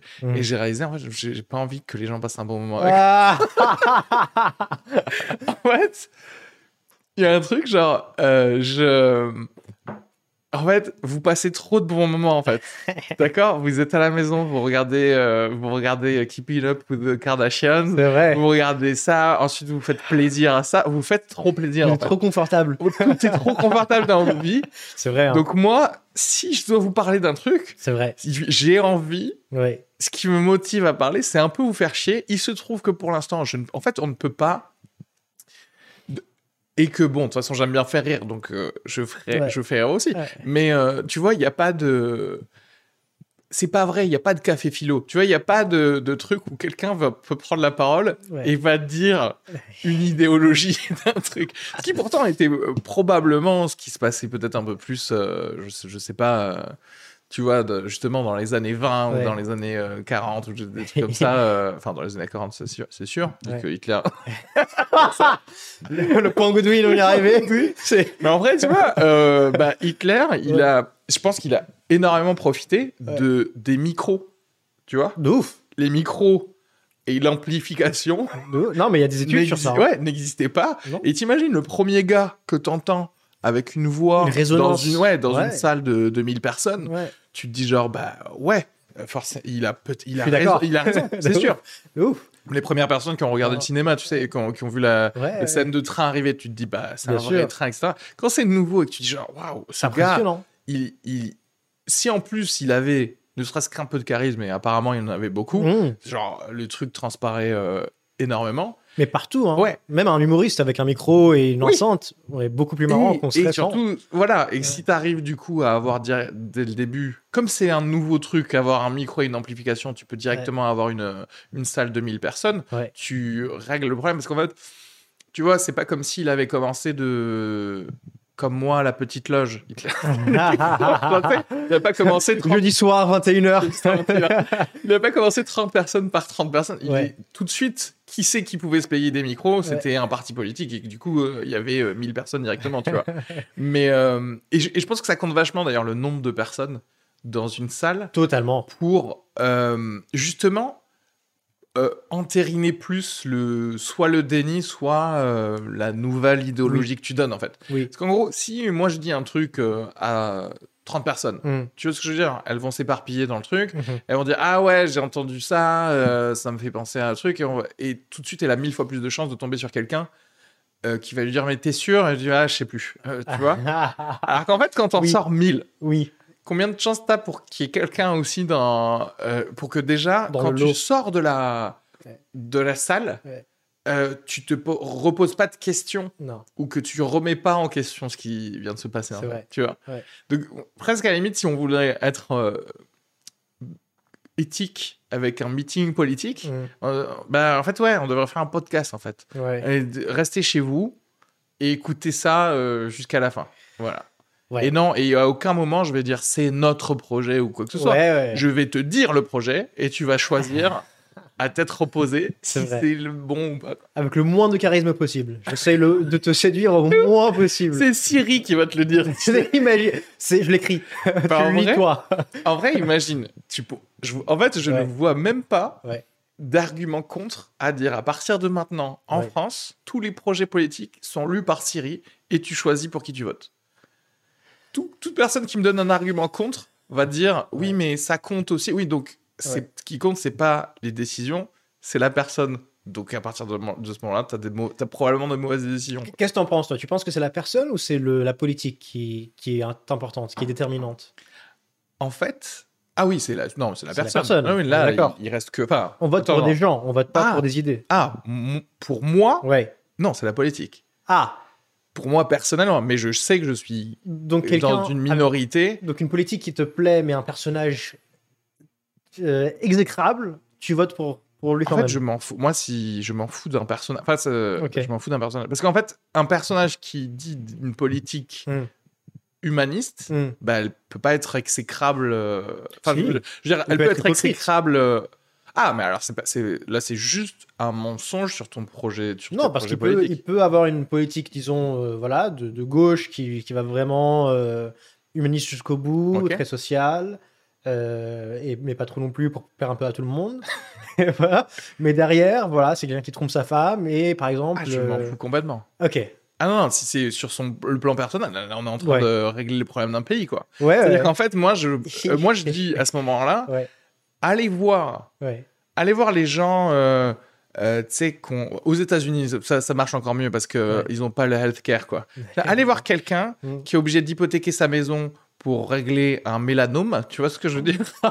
Tu vois, un truc moisi, un truc nul qui De pourrait ouf. se régler en 4 secondes et que ouf. tu paierais rien. Enfin, allez, va le voir et qu'au final, oh, ça a pris trop de temps, il a eu une métastase, il va mourir. Et Ouais. dis-lui, non mais tu comprends, c'est parce que le candidat, là, Ouais. euh, il avait eu une maîtresse en 96 Ouais. et que donc j'ai pas voté pour lui, mais sinon tu serais en vie et qu'il y aurait pas de problème en fait sans lui.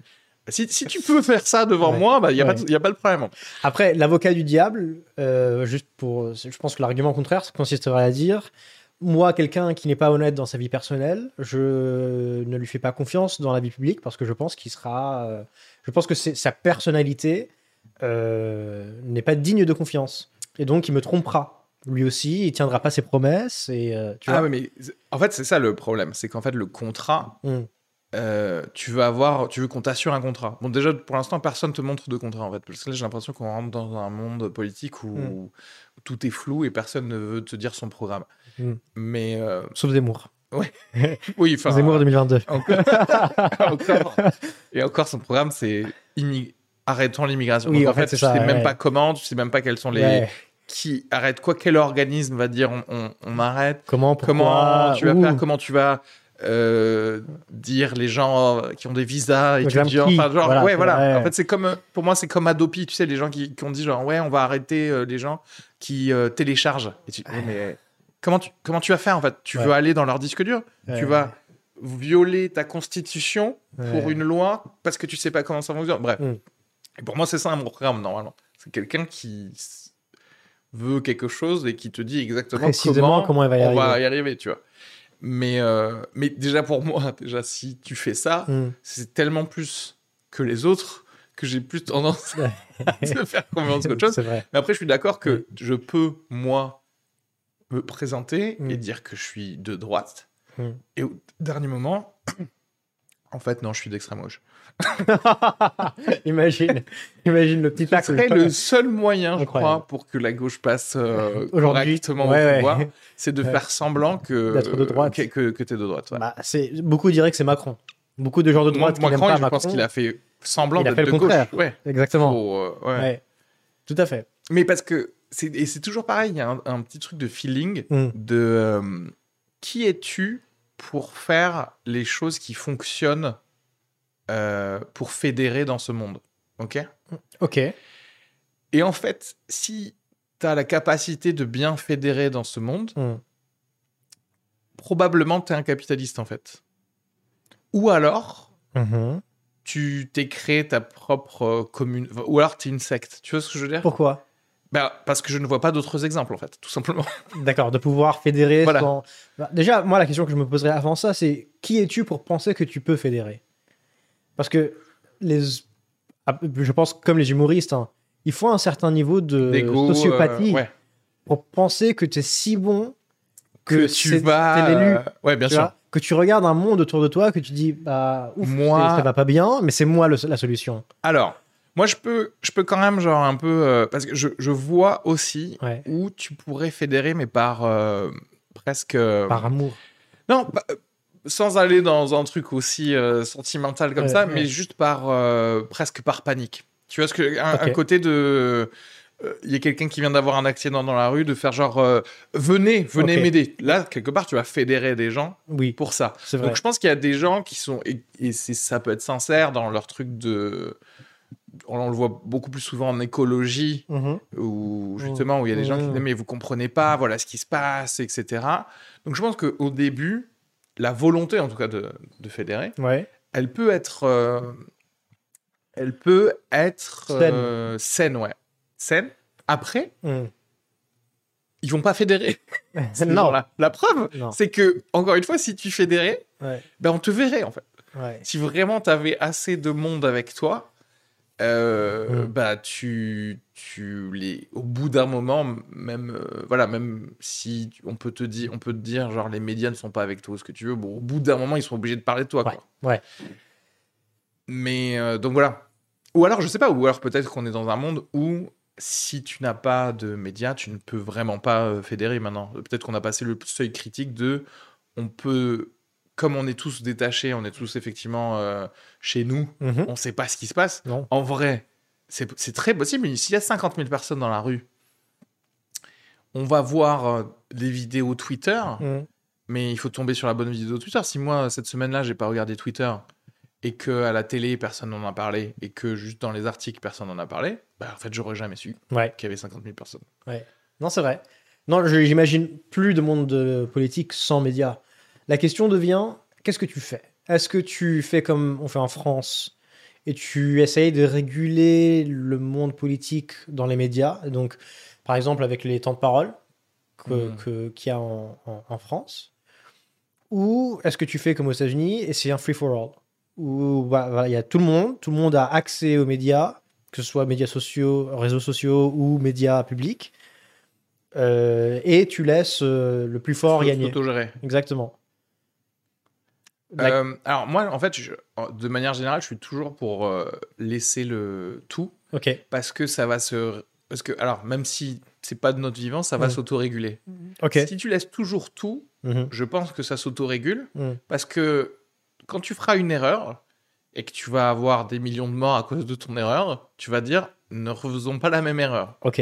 Mais la liberté étant tout le temps euh, donnée.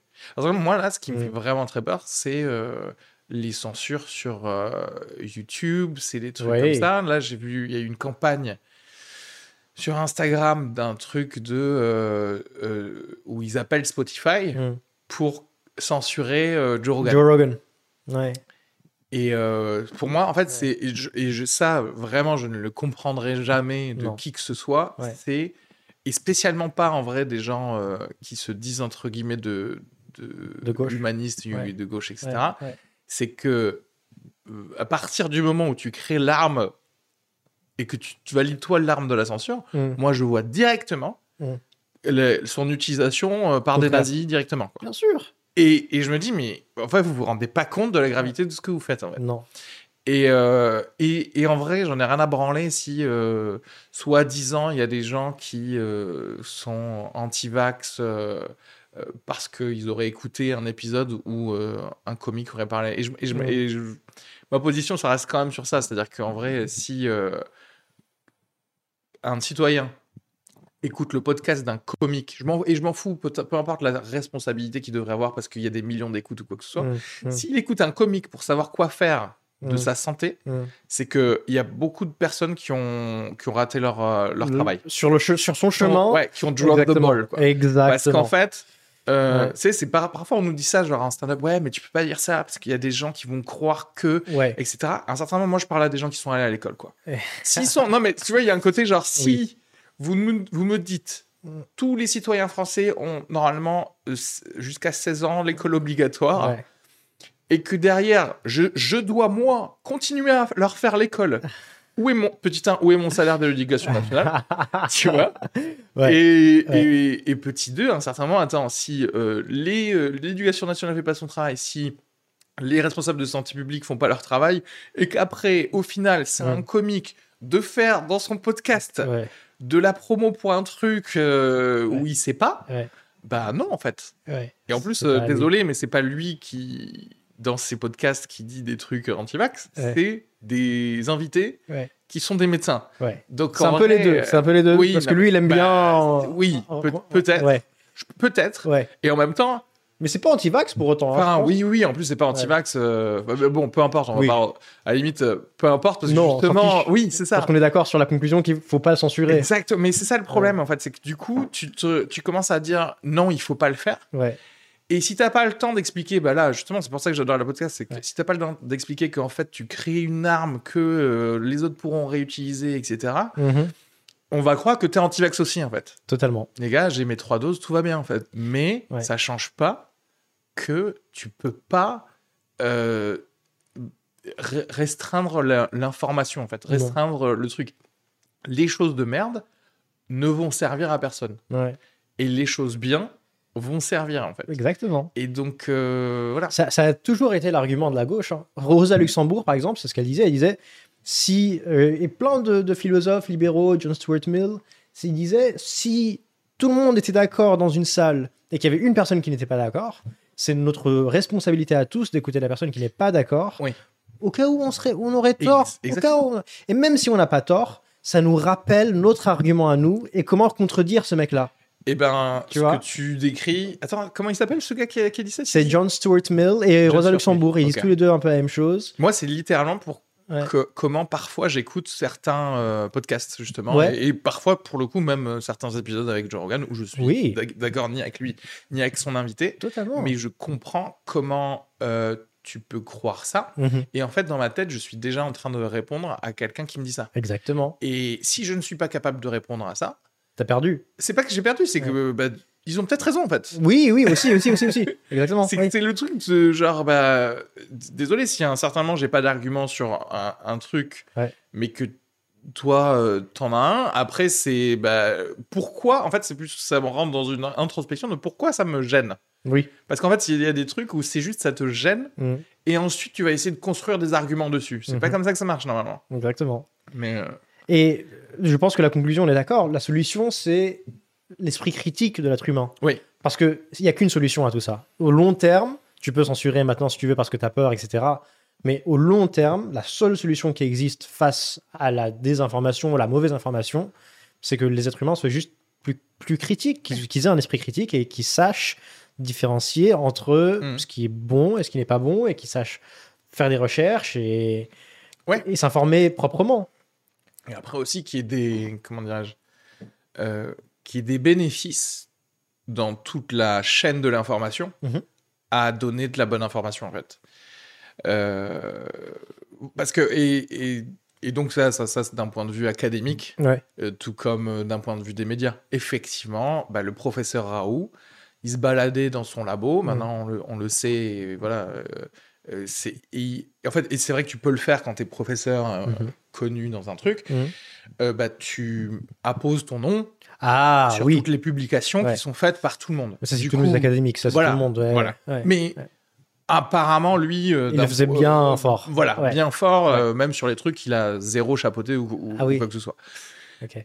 Et c'est pour ça que, et après, en plus, ça le pire, c'est que c'est son badge d'honneur. Mm. que- C'est comme ça, il a dit, je suis le, il a dit, je suis le plus grand épidémiologiste du monde. Ouais. Regardez sur, euh, sur ce lien, Ouais. PubMed, euh, ou je sais pas quoi. Regardez sur ce lien, j'arrive en, en premier. C'est parce que, euh, effectivement, en général, dans le système académique, plus ton nom est cité, Cité, de fois ouais. euh, sur des articles scientifiques, euh, meilleur, en tout cas, tu sembles être, Oui. ou ce que tu veux. Ouais. Mais bon, du Mm. coup, voilà. En fait, il y a trop un intérêt à, à faire ça. Ouais. Mais ça, c'est si on commence à compter les problèmes qu'il y a dans le monde académique aujourd'hui, on n'en sort pas. hein.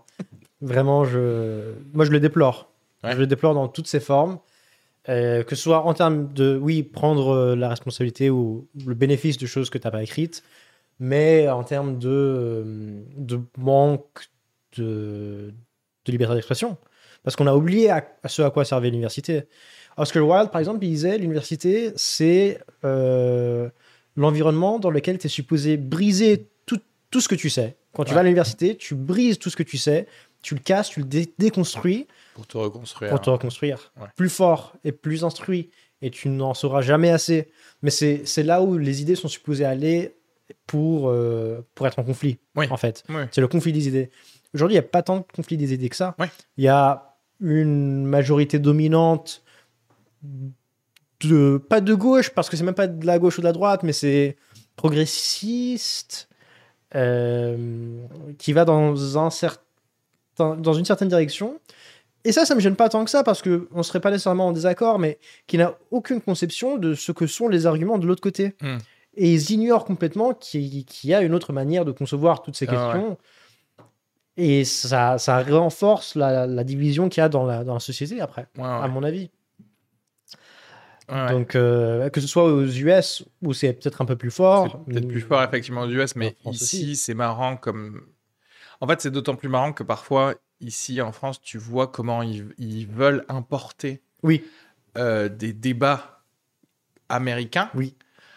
Euh, mais du coup, c'est presque à un certain à un niveau d'entertainment en fait. Tu Oui. vois ce que je veux dire? C'est Ouais. genre, euh, c'est comme si quelqu'un te disait, ah, c'est quand qu'on, comme à l'époque où on, on mettait du temps avant de doubler des films américains pour euh, qu'ils sortent euh, ici. ouais. C'est euh, ah euh, vite, il parle de, de ça là-bas Mhm. et il y a des, y a- ça se chahute là-bas pour ça et du coup on va en parler ici Ouais. alors qu'on s'en, enfin. Autant ici ou là-bas, on s'en bat les couilles parce que il y a trop de plastique dans l'océan. Tu vois ce que je veux dire? Genre, personne ne parle du vrai problème. ouais.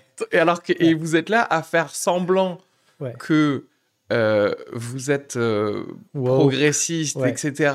Parce que vous parlez d'un sujet. Mhm. Euh, et c'est parfait aussi pour les gens euh, de l'autre côté, Mhm. parce que personne ne les challenge sur les, là où ils prennent de la thune. Zéro. C'est fait, totalement. ouais. Et euh, je crois que je vais le répéter à chaque, euh, à chaque épisode ou quoi, parce que je crois que je l'ai déjà dit dans Ouais, le podcast, dernier podcast après la fin du monde. Abonnez-vous aussi. Ah. Mais c'est à la fin de la journée, Mm. si tu n'as pas fait chier Vincent Bolloré, tu n'as rien fait. Si tu te dis militant Ok. et que les pros, tout ce que tu dis, les thèmes que tu dis, etc., ça n'a pas fait chier Vincent Bolloré, tu t'es trompé de sujet en fait. Ouais, d'accord.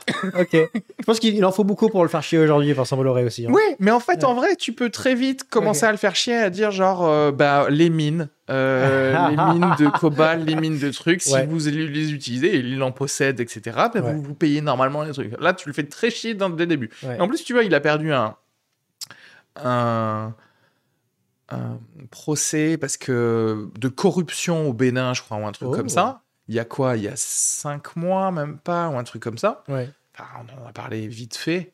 Ouais. Mais On oublie de souligner le fait que, les gars, Ouais. euh, pourquoi Est-ce qu'il a, il y a eu de la corruption? Oui. C'était dans quel objectif? Pour faire quoi? En fait, pour niquer des gens qui allaient pas prendre cette thune. Tu vois ce que je veux dire? On- Après- Jamais on corrompt pour. euh, C'est vrai. Mais ça, c'est un argument contre nous, tu vois, parce que beaucoup de gens disent. euh, Pardon. Beaucoup de gens disent aujourd'hui, euh, non, il y a un argument pour le temps de parole, par exemple. C'est parce qu'il y a des géants médiatiques, comme Vincent Bolloré, mhm. qui en fait contrôlent l'espace médiatique tellement bien qu'ils peuvent faire avancer n'importe quelle idée qu'ils voudraient s'il n'y avait pas de limite. Oui. Euh, et ils pourraient cacher ce qu'ils voudraient comme, comme ils le font très bien. Euh, parce que le- les médias sont centralisés, Ouais. beaucoup en France, énormément aux États-Unis. Je pense qu'il y a six, euh, c'est six compagnies qui contrôlent tous les médias aux États-Unis, Ouais. entre euh, films et, et, et, news, etc. Et en France, on n'est pas très loin. Je pense qu'on est à peut-être une douzaine ou, ou une quinzaine de, de compagnies et de personnes qui contrôlent tous les médias. Donc, donc si ça se centralise encore plus, effectivement, tu arrives à un, à un niveau où, bon, ils, ils peuvent faire avancer la thèse qu'ils veulent sans beaucoup de, de contradicteurs. Ben oui, oui, mais là, je, je voyais, il y a un mème un peu drôle qui était sorti sur euh, Jeff Bezos, parce que je crois que Ouais. Jeff Bezos, il a racheté le Washington Post. Donc en gros, tu vois les, Tout à fait. les unes des. depuis 2018, je crois. Ouais. Euh, du Washington Post, Mm. où euh, premier truc, a marqué. euh, euh, tiens, je, je vais peut-être essayer de le, le trouver en direct aussi à l'instant. Parce que Ça, c'est bien, ça, avoir l'hypocrisie journalistique. Da, da, da. Attends, ouais. Ah non, mais alors, j'ai- pas préparé mon, mon petit truc qui me permet de le, de le montrer, mais c'est pas grave. Ah. Attends, mais en gros, que en 2018, c'était Ah, Jeff Bezos va bientôt racheter le Washington Post. Ouais. Euh, ensuite, 2000, à partir de 2019, c'est que des news à base de Ah, euh, pourquoi les milliardaires devraient pas payer autant de taxes? Et c'est pas si grave que les milliardaires Ah euh, payent pas de, autant de taxes, etc. Ouais. Et ça, tu l'as depuis euh, 2019. Et, et ou même pourquoi c'est une bonne chose? Là, Mm. le dernier truc, c'était 2021, 2022, c'est pourquoi c'est une bonne chose? Et c'est vrai, enfin, je veux dire, ils sont sortis, ces articles-là. Totalement. Et tu te dis, genre, bah, c'est quand même vraiment bizarre, surtout qu'en vrai, faut arrêter de rigoler, quoi. Ouais, ouais. Le gars, quand t'es un Il milliardaire et un paye moins de taxes, Ouais. c'est-à-dire qu'en fait, C'est ta secrétaire, ouais. quand tu dis le, le, le level de, de- le pourcentage Mm. de taxation d'Elon Musk, il est moins que celui de d'un De sa secrétaire, je pense, c'était ça la stat. Hein. ah ouais? Ouais, de sa secrétaire. Il, il il est moins taxé que sa secrétaire. Voilà. Parce qu'elle, elle est payée avec un CDI, Ouais. alors que lui, il est payé par, avec ses actions. Donc, c'est ses actions Ouais. qui gagnent en, en valeur, et donc il les vend, et donc euh, il y a moins de taxation là-dessus. ouais ouais ça dépend de l'État en plus où, où il est Exactement. enregistré etc., etc. mais Exactement. bon même en France où en Ouais. gros grâce à l'évasion fiscale on en revient à Bolloré en Tout gros si tu vois son pourcentage par rapport à ce qu'il a gagné tu Mm. te dis merde j'ai payé plus d'impôts par rapport à mon revenu Ouais. que que Ouais. lui quoi et, euh, Mais c'est un très bon exemple, hein, ce, ce truc-là. C'est la fabrique du consentement. C'est la théorie de, de Noam Chomsky Ouais. qui, euh, qui disait qu'aujourd'hui, on fabrique le consentement dans une démocratie parce qu'en fait, on n'est pas dans une démocratie. On n'est pas dans une démocratie, définition normale qui est. euh, chacun a une voix euh, Exact. On a une manière d'intervenir sur notre réalité politique de manière efficace. Ouais. Plus, ces deux éléments. Plus on a euh, des moyens d'information libres. Ouais. Ça, c'est normalement, c'est la définition de, de la démocratie assez standard. Et Noam Chomsky dit non, on n'est pas du tout euh, dans cette définition-là. Aujourd'hui, on a des démocraties où on n'arrive pas à avoir d'effet sur notre vie politique actuelle de manière substantielle. Et euh, les moyens d'information sont centralisés et très contrôlés par euh, le politique et le Ouais. médiatique. Euh, et, et voilà. C'en est un exemple parfait. C'est Jeff Bezos qui arrive à. à- Il prend un truc, bah oui, et qui, Ouais. du coup, toutes les news que tu as sur lui vont être Viennent de lui. De, ouais, de, de lui, en fait. ouais. Et même chose pour les gouvernements. Euh, toutes les news que tu as des gouvernements, notamment en termes de politique publique et politique étrangère, c'est souvent des sources gouvernementales qui les donnent aux journalistes, euh, avec les conditions que si les journalistes veulent avoir des sources plus tard, il faut qu'ils disent des choses gentilles sur les, sur les, sur Oui, le oui, gouvernement. oui, oui. Sinon, euh, ils seront fâchés avec eux, Ouais, et ils ne leur donneront plus de, de privilèges Ouais, d'accès. Euh, parce qu'il faut aussi faire plaisir aux, aux- ceux qui font à- à la publicité. euh, aux propriétaires des médias. Ouais. Donc finalement, tu es un peu en Mais- contact avec tout le monde. On en revient à ce truc où j'ai l'impression que les gens comprennent pas le, ce que ça veut dire. euh, bah, tu vois, euh, Mm. une constitution. Mhm. On on- c'est comme le truc de bah, l'exemple qu'on donnait sur euh, euh, la- l'arme de la censure. Ouais. Le fait que tu ne peux pas Ouais. rentrer dans ce truc. Pour moi la censure c'est anticonstitutionnel Mhm. du coup. Mhm. Et que si tu fais ça, l'autre côté peut faire ça et que du coup c'est voilà. voilà. Mhm. Juste pour restituer le, le Ouais, truc. Et j'ai l'impression que ça, c'est absolument incompréhensible par certaines personnes, ou, et notamment, par exemple, tu pourrais dire très bien les, les journalistes, Mhm. Euh, quel que soit ton bord, tu devrais te dire, euh, non, là, ce qui vient de se passer, Mhm. genre l'échange qui vient de se passer, le fait que, par exemple, vous réinvitez pas Ouais. ce journaliste Oui. parce qu'il a posé une question qui vous plaisait pas, Mhm.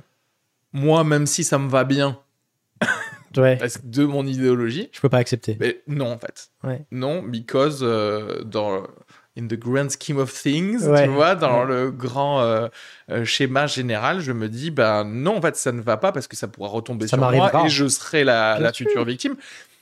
Alors, outre même la future victime, si, enfin, déjà, peut-être ce serait le premier argument. Mm. Et en plus, le deuxième argument, ce serait quand même sympa que le gars se dise, euh, c'est pas euh, juste, quoi. Enfin, c'est pas. non. euh, Ayons des principes. Oui, ayons des principes. Ouais. J'ai beaucoup plus l'impression que dans. Enfin, après, je sais pas, hein, c'est ça aussi, c'est peut-être manipulé par euh, une fausse, euh, un faux semblant d'histoire, mais j'ai beaucoup plus l'impression qu'il fut un temps où il y a les côtés des grands principes Mm. euh, dans les journaux, dans les médias, étaient plus. Beaucoup plus puissants. et beaucoup plus puissants, quoi. Ouais, ouais. Un côté de, bah, je sais pas, le Watergate, quoi. Tu vois ce que je veux dire? Il y a y, a un côté Mm. de, bah ouais, c'est pas parce que c'est le président, mais en même temps, il, traitait le, le président et certaines fonctions avec beaucoup de déférence, mais en Mm. même temps, là où c'est non, c'est non, quoi. Ouais, ouais, ouais. Non, tout à fait. Mais c'est encore. Je pense qu'on en a plein des exemples comme ça. Plein des exemples. C'était quoi euh, Trump, tu te rappelles, il avait enlevé le- la, la carte de Ouais. presse de Jim Acosta, Ça, un journaliste CNN. ça, je comprends pas, en fait. Ça, Et- non, le jour d'après, personne n'est à la conférence de presse. Ouais. Il y a que Alex Jones qui est à la conférence de presse, tu vois. Et, et c'est tout. En Non. fait, je ne comprends pas Non, non. comment les gars. En fait, tu sais pourquoi J'ai l'impression que là, tout le monde a peur, en fait. Là, Oui. Tout le monde est animé Ouais. par la peur de pas euh, pouvoir manger, en fait. je te jure, mais Oui. parce qu'il y a un côté de euh, ouais, mais je vais être viré, je vais pas pouvoir. C'est. Ouais, c'est ouais. un manque de solidarité. oui, je vais pas pouvoir faire ma, ma pige. Moi, Ouais. et tu sais quoi? Je vais faire ma, ma gueule. Vais faire mes blagues là sur. euh, tu vois, c'est comme un stand-up, tu sais, c'est un peu à Oui, côté, oui. genre, ouais, ouais, non, mais je vais faire mes blagues sur y a-t-il des célibataires dans la salle? Je vais faire les trucs, les hommes, les femmes. euh, Arabe ouais, c'est là, Ah, Arabe en. France. Voilà, voilà. les Arabes en France, mais pas trop, Trop. violent, Voilà. juste des trucs à base de couscous et tout ça. Et, et c'est quoi Parce que là, Ouais. parce que, et, et je comprends comment aussi tu te dis, je vais pas faire la guerre tout seul, en fait. C'est ça le, le truc. C'est vrai. Et, et ce qui est fou, c'est que tu pouvais Ouais. te dire qu'à un moment, les réseaux sociaux, ça allait justement plutôt pouvoir fédérer des choses Ouais. ou des gens ou pour leur dire, ah bah si, vous pouvez tout. euh, enfin, à quelle facilité, normalement, ça devrait, ça devrait être là de créer un syndicat sur un groupe Facebook, tu vois. Ouais. Enfin, je sais pas, on est euh, tourneur Fraser, moi aussi je suis tourneur Fraser. Ouais. Bah, clique là, quoi. Clique là. Et, et regarde, je te donne 10 problèmes Ouais. en sondage. Tu cliques sur quel est le, ton problème Ouais. que, que, que tu aimes, ou t'en Mm. rajoutes un autre, Mm. et on fait remonter ça, par exemple, tu vois. Et en fait, euh, non, à la Pas place, euh, c'est pas, on n'utilise pas ça comme ça du tout, ouais. Pour moi, on n'a plus de journalistes aujourd'hui. On en a peut-être 6 ou 7, tu vois. Ouais. Vraiment, qui, qui sont tous des indépendants.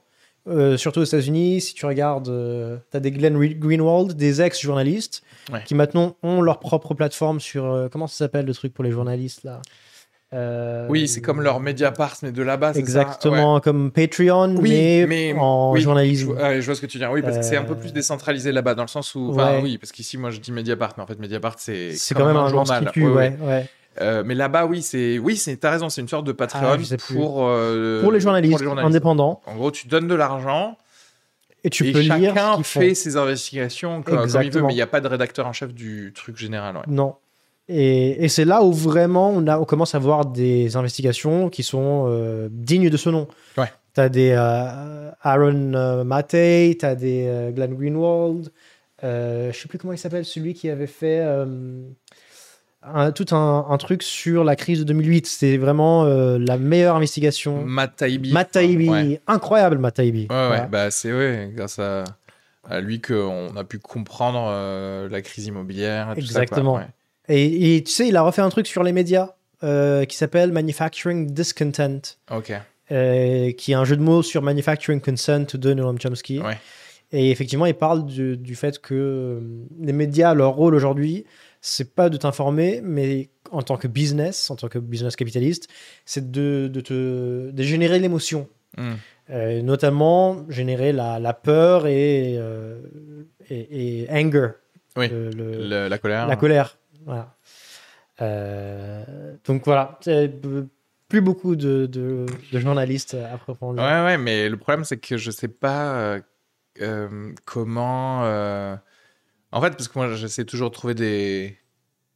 Des, résu- enfin, des, des bonnes nouvelles quand même et des, et, des, Ouais. et des pistes de comment on fait, etc. Moi, je Ouais. me dis, bah oui, peut-être qu'avec des choses comme Mediapart, mais en fait, c'est toujours pareil, genre Mediapart, ok, Mhm. c'est vachement là pour euh, le fond, etc. Mhm. Et oui, je lis des articles de six pages, mais je les lis pas euh, tous les jours, quoi. Mhm. Mais quand est-ce que on pourrait avoir une sorte de Mediapart fun pop? Ah, qui va te revendre le concept euh, du journalisme intègre, ok. mais euh, mais fun pop, quoi. Parce qu'il faut le vendre, quoi. C'est un certain moment. Je pense que j'ai la réponse pour ça. Ouais. Pour moi, c'est devenu les humoristes. c'est devenu Jon Stewart. Tu vois, Jon Stewart, euh, pre 2000, enfin autour de 2012, 2012-2014, c'était la personne qu'on allait voir, républicain ou démocrate, Oui, conservateur ou progressiste, parce qu'on savait qu'il allait dire vrai. Et fun pop. ok. Et là, moi, je vais te dire comment, quand même, c'est euh, maudit, quand même. Ouais. Parce que Jon Stewart, Ouais. il est devenu connu Ouais. par des médias d'abord mainstream, Oui. autant où c'était pas aussi pire, les médias mainstream, du coup, par rapport à tout ce qu'on vient de dire. Ok. Et que du coup, aujourd'hui, Mhm. Si tu veux perpétuer, parce qu'en fait, il faut toujours penser à, à ce que c'est possible de perpétuer le truc. Là, Ok. Stewart, du coup, il fait son émission qu'il, on va pas dire qu'il autoproduit, mais quasi, Mhm. ou en tout cas, il- dans le sens où autoproduit, parce qu'il a une renommée qui a été fondée avant.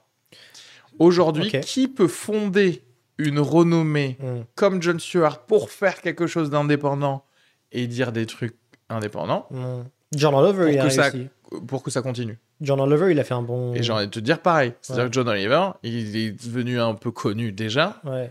Euh, quand c'est ça. Après, bon, c'est une chaîne du câble, HBO, donc Ouais, euh, il y, a, il y a le côté où euh, Et il est sur YouTube. c'est un des derniers bastions du, Ouais. du truc. Ouais, ouais, Ouais. Et sur YouTube, c'est pareil. Jusqu'à quand euh, ils vont enlever un des Ah. trucs de YouTube, un des trucs parce qu'il a dit quelque chose qui. Parce que, et encore une fois, parce que, parce que moi, l'important, c'est. Je vois ces noms, hein, je suis d'accord avec Mm. qu'ils font ce taf-là, Mhm. mais c'est qui les futurs eux?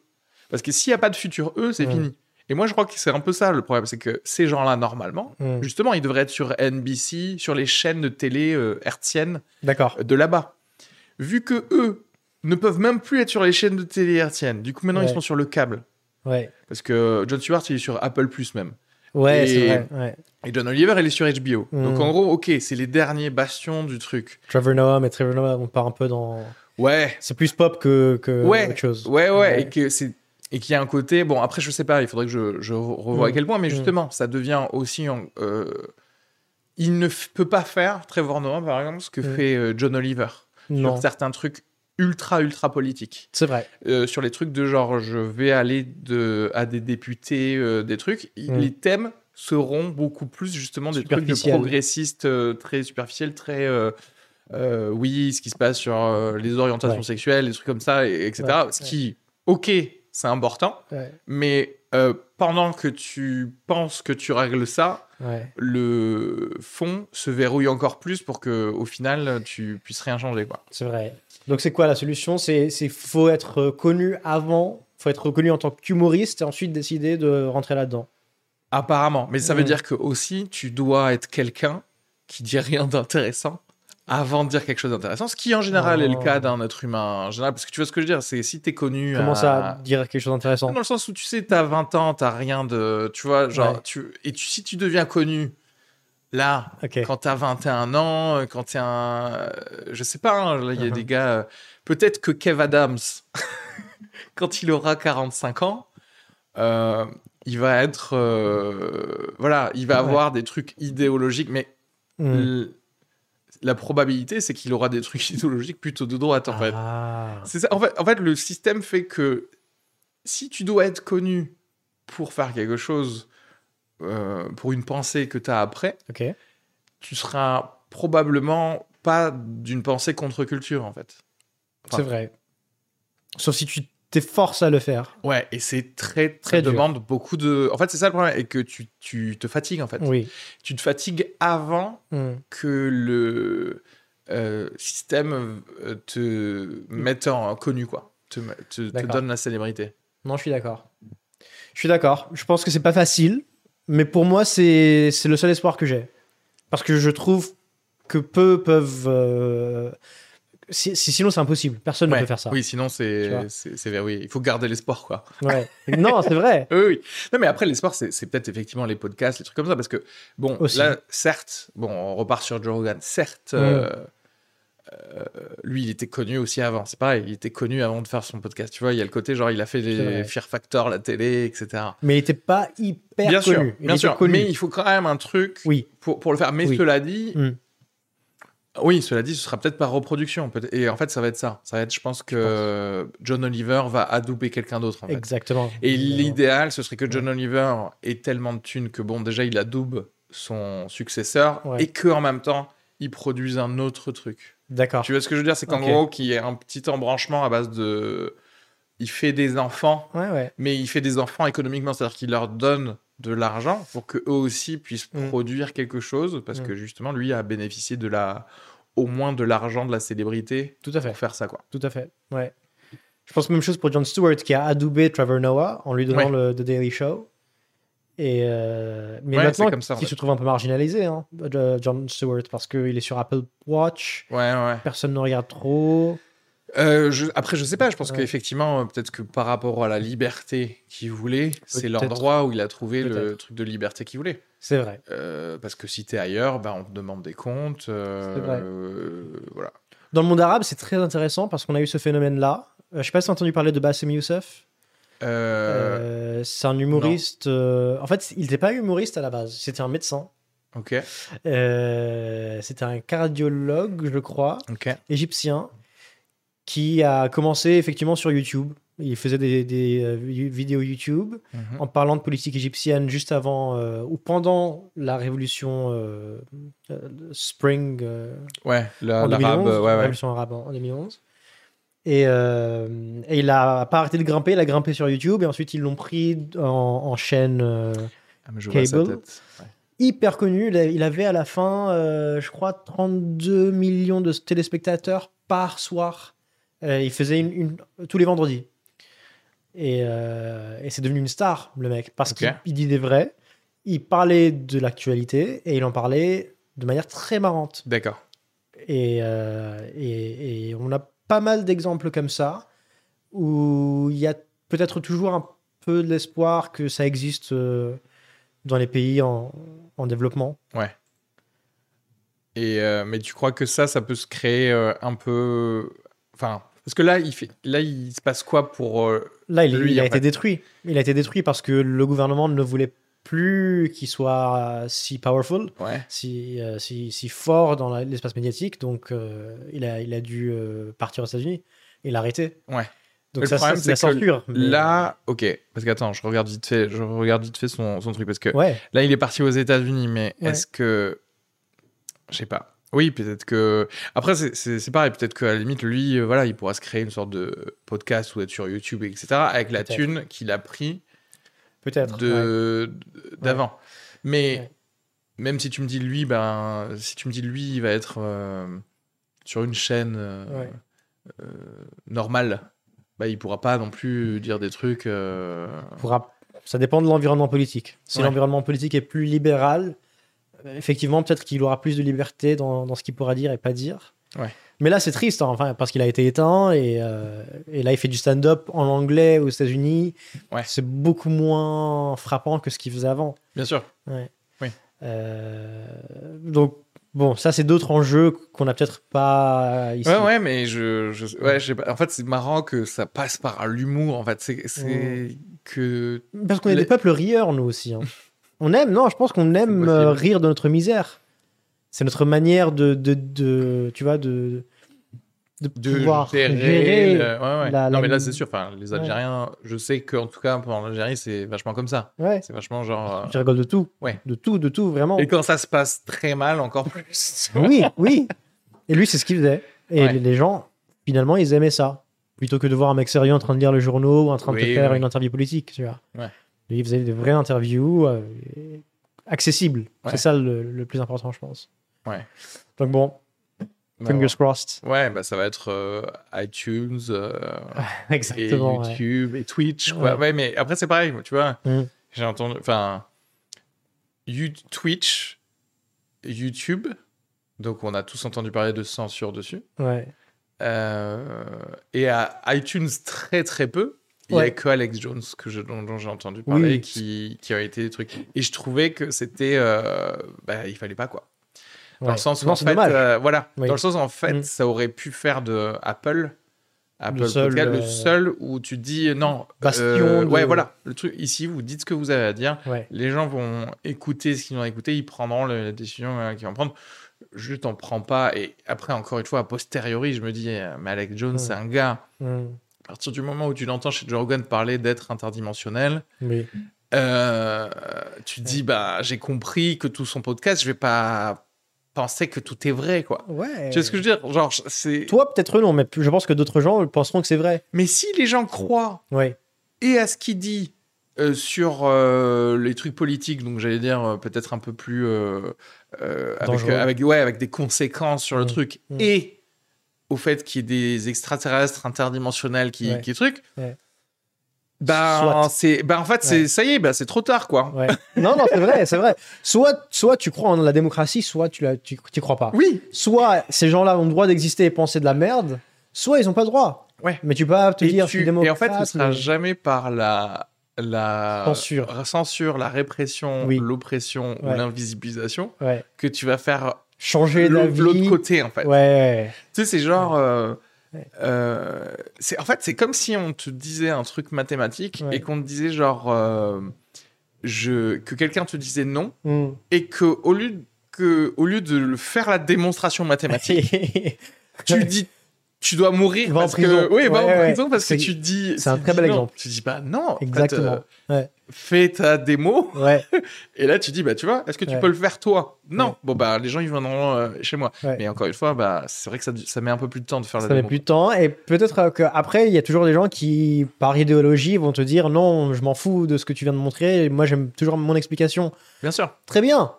C'est Mais le principe d'une démocratie. Et après, c'est toujours le truc de euh, faut rendre ton. Bah, en fa- en fait, faut rendre les maths sexy du coup à ce moment-là. Exactement. Tu vois ce que je veux dire? Faut Et les- accessible. et, et ça, en fait, Mm. c'est tout simplement en donnant. Bah, en fait, si euh, quand t'es mathématicien et que tu et que tu fais des démos, bah, t'as de l'argent ou j'en sais rien, ou Ouais. t'as de- voilà, bah, tout le monde va vouloir devenir ça, Ouais. et plus personne va vouloir devenir la seule personne qui dit non. Tout à 2 fait. plus 2 égale 5. euh, Tout à fait. Et je vous l'expliquerai pas en plus. tu vois. Mais. Non. Donc, euh, effectivement, Alex Jones, on demande sa liberté. C'est la conclusion du podcast. Exactement. Euh, Est-ce que tu as de la pub à faire justement Parlant de. Pas du tout. Parlant de Moi, je suis très facile. J'ai Ouais. aucune pub. Si vous êtes à Sciences Po, prenez mon cours. Qui s'intitule comment du coup? International Law and the Political Media Complex. Ok. Voilà. Euh, autrement, si j'ai de la pub à faire, je la ferai passer Oui, bien plus sûr. tard, au, premier, au prochain passage. Je mettrai ton lien LinkedIn euh, Voilà. sur euh, la description du podcast. Exactement. Exactement. Et moi, bah, comme d'habitude, je suis toujours en spectacle tous les jeudis soirs à la petite loge 21h30. Venez, venez. Franchement, si vous avez écouté Moi, je pense nos deux heures de ça, vous pouvez bien venir pour, que, rigoler un peu. de ouf. Ce sera pas aussi bien, mais ce sera pas mal. Ça va. bon allez, bisous à tous. Merci beaucoup. Merci Bon, bah, beaucoup. bon, bah, Merci c'était d'avoir cool. eu.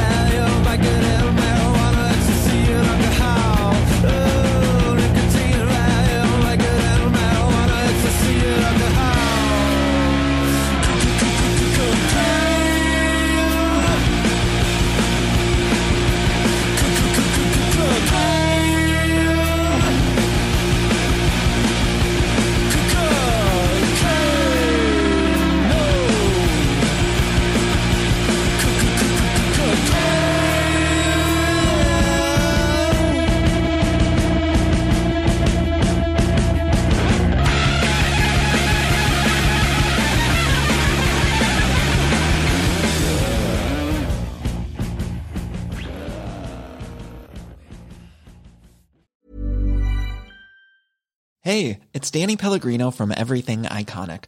Ready to upgrade your style game without blowing your budget? Check out Quince. They've got all the good stuff shirts and polos, activewear, and fine leather goods, all at 50 to 80% less than other high end brands. And the best part? They're all about safe, ethical, and responsible manufacturing. Get that luxury vibe without the luxury price tag. Hit up quince.com slash upgrade for free shipping and 365 day returns on your next order. That's quince.com slash upgrade.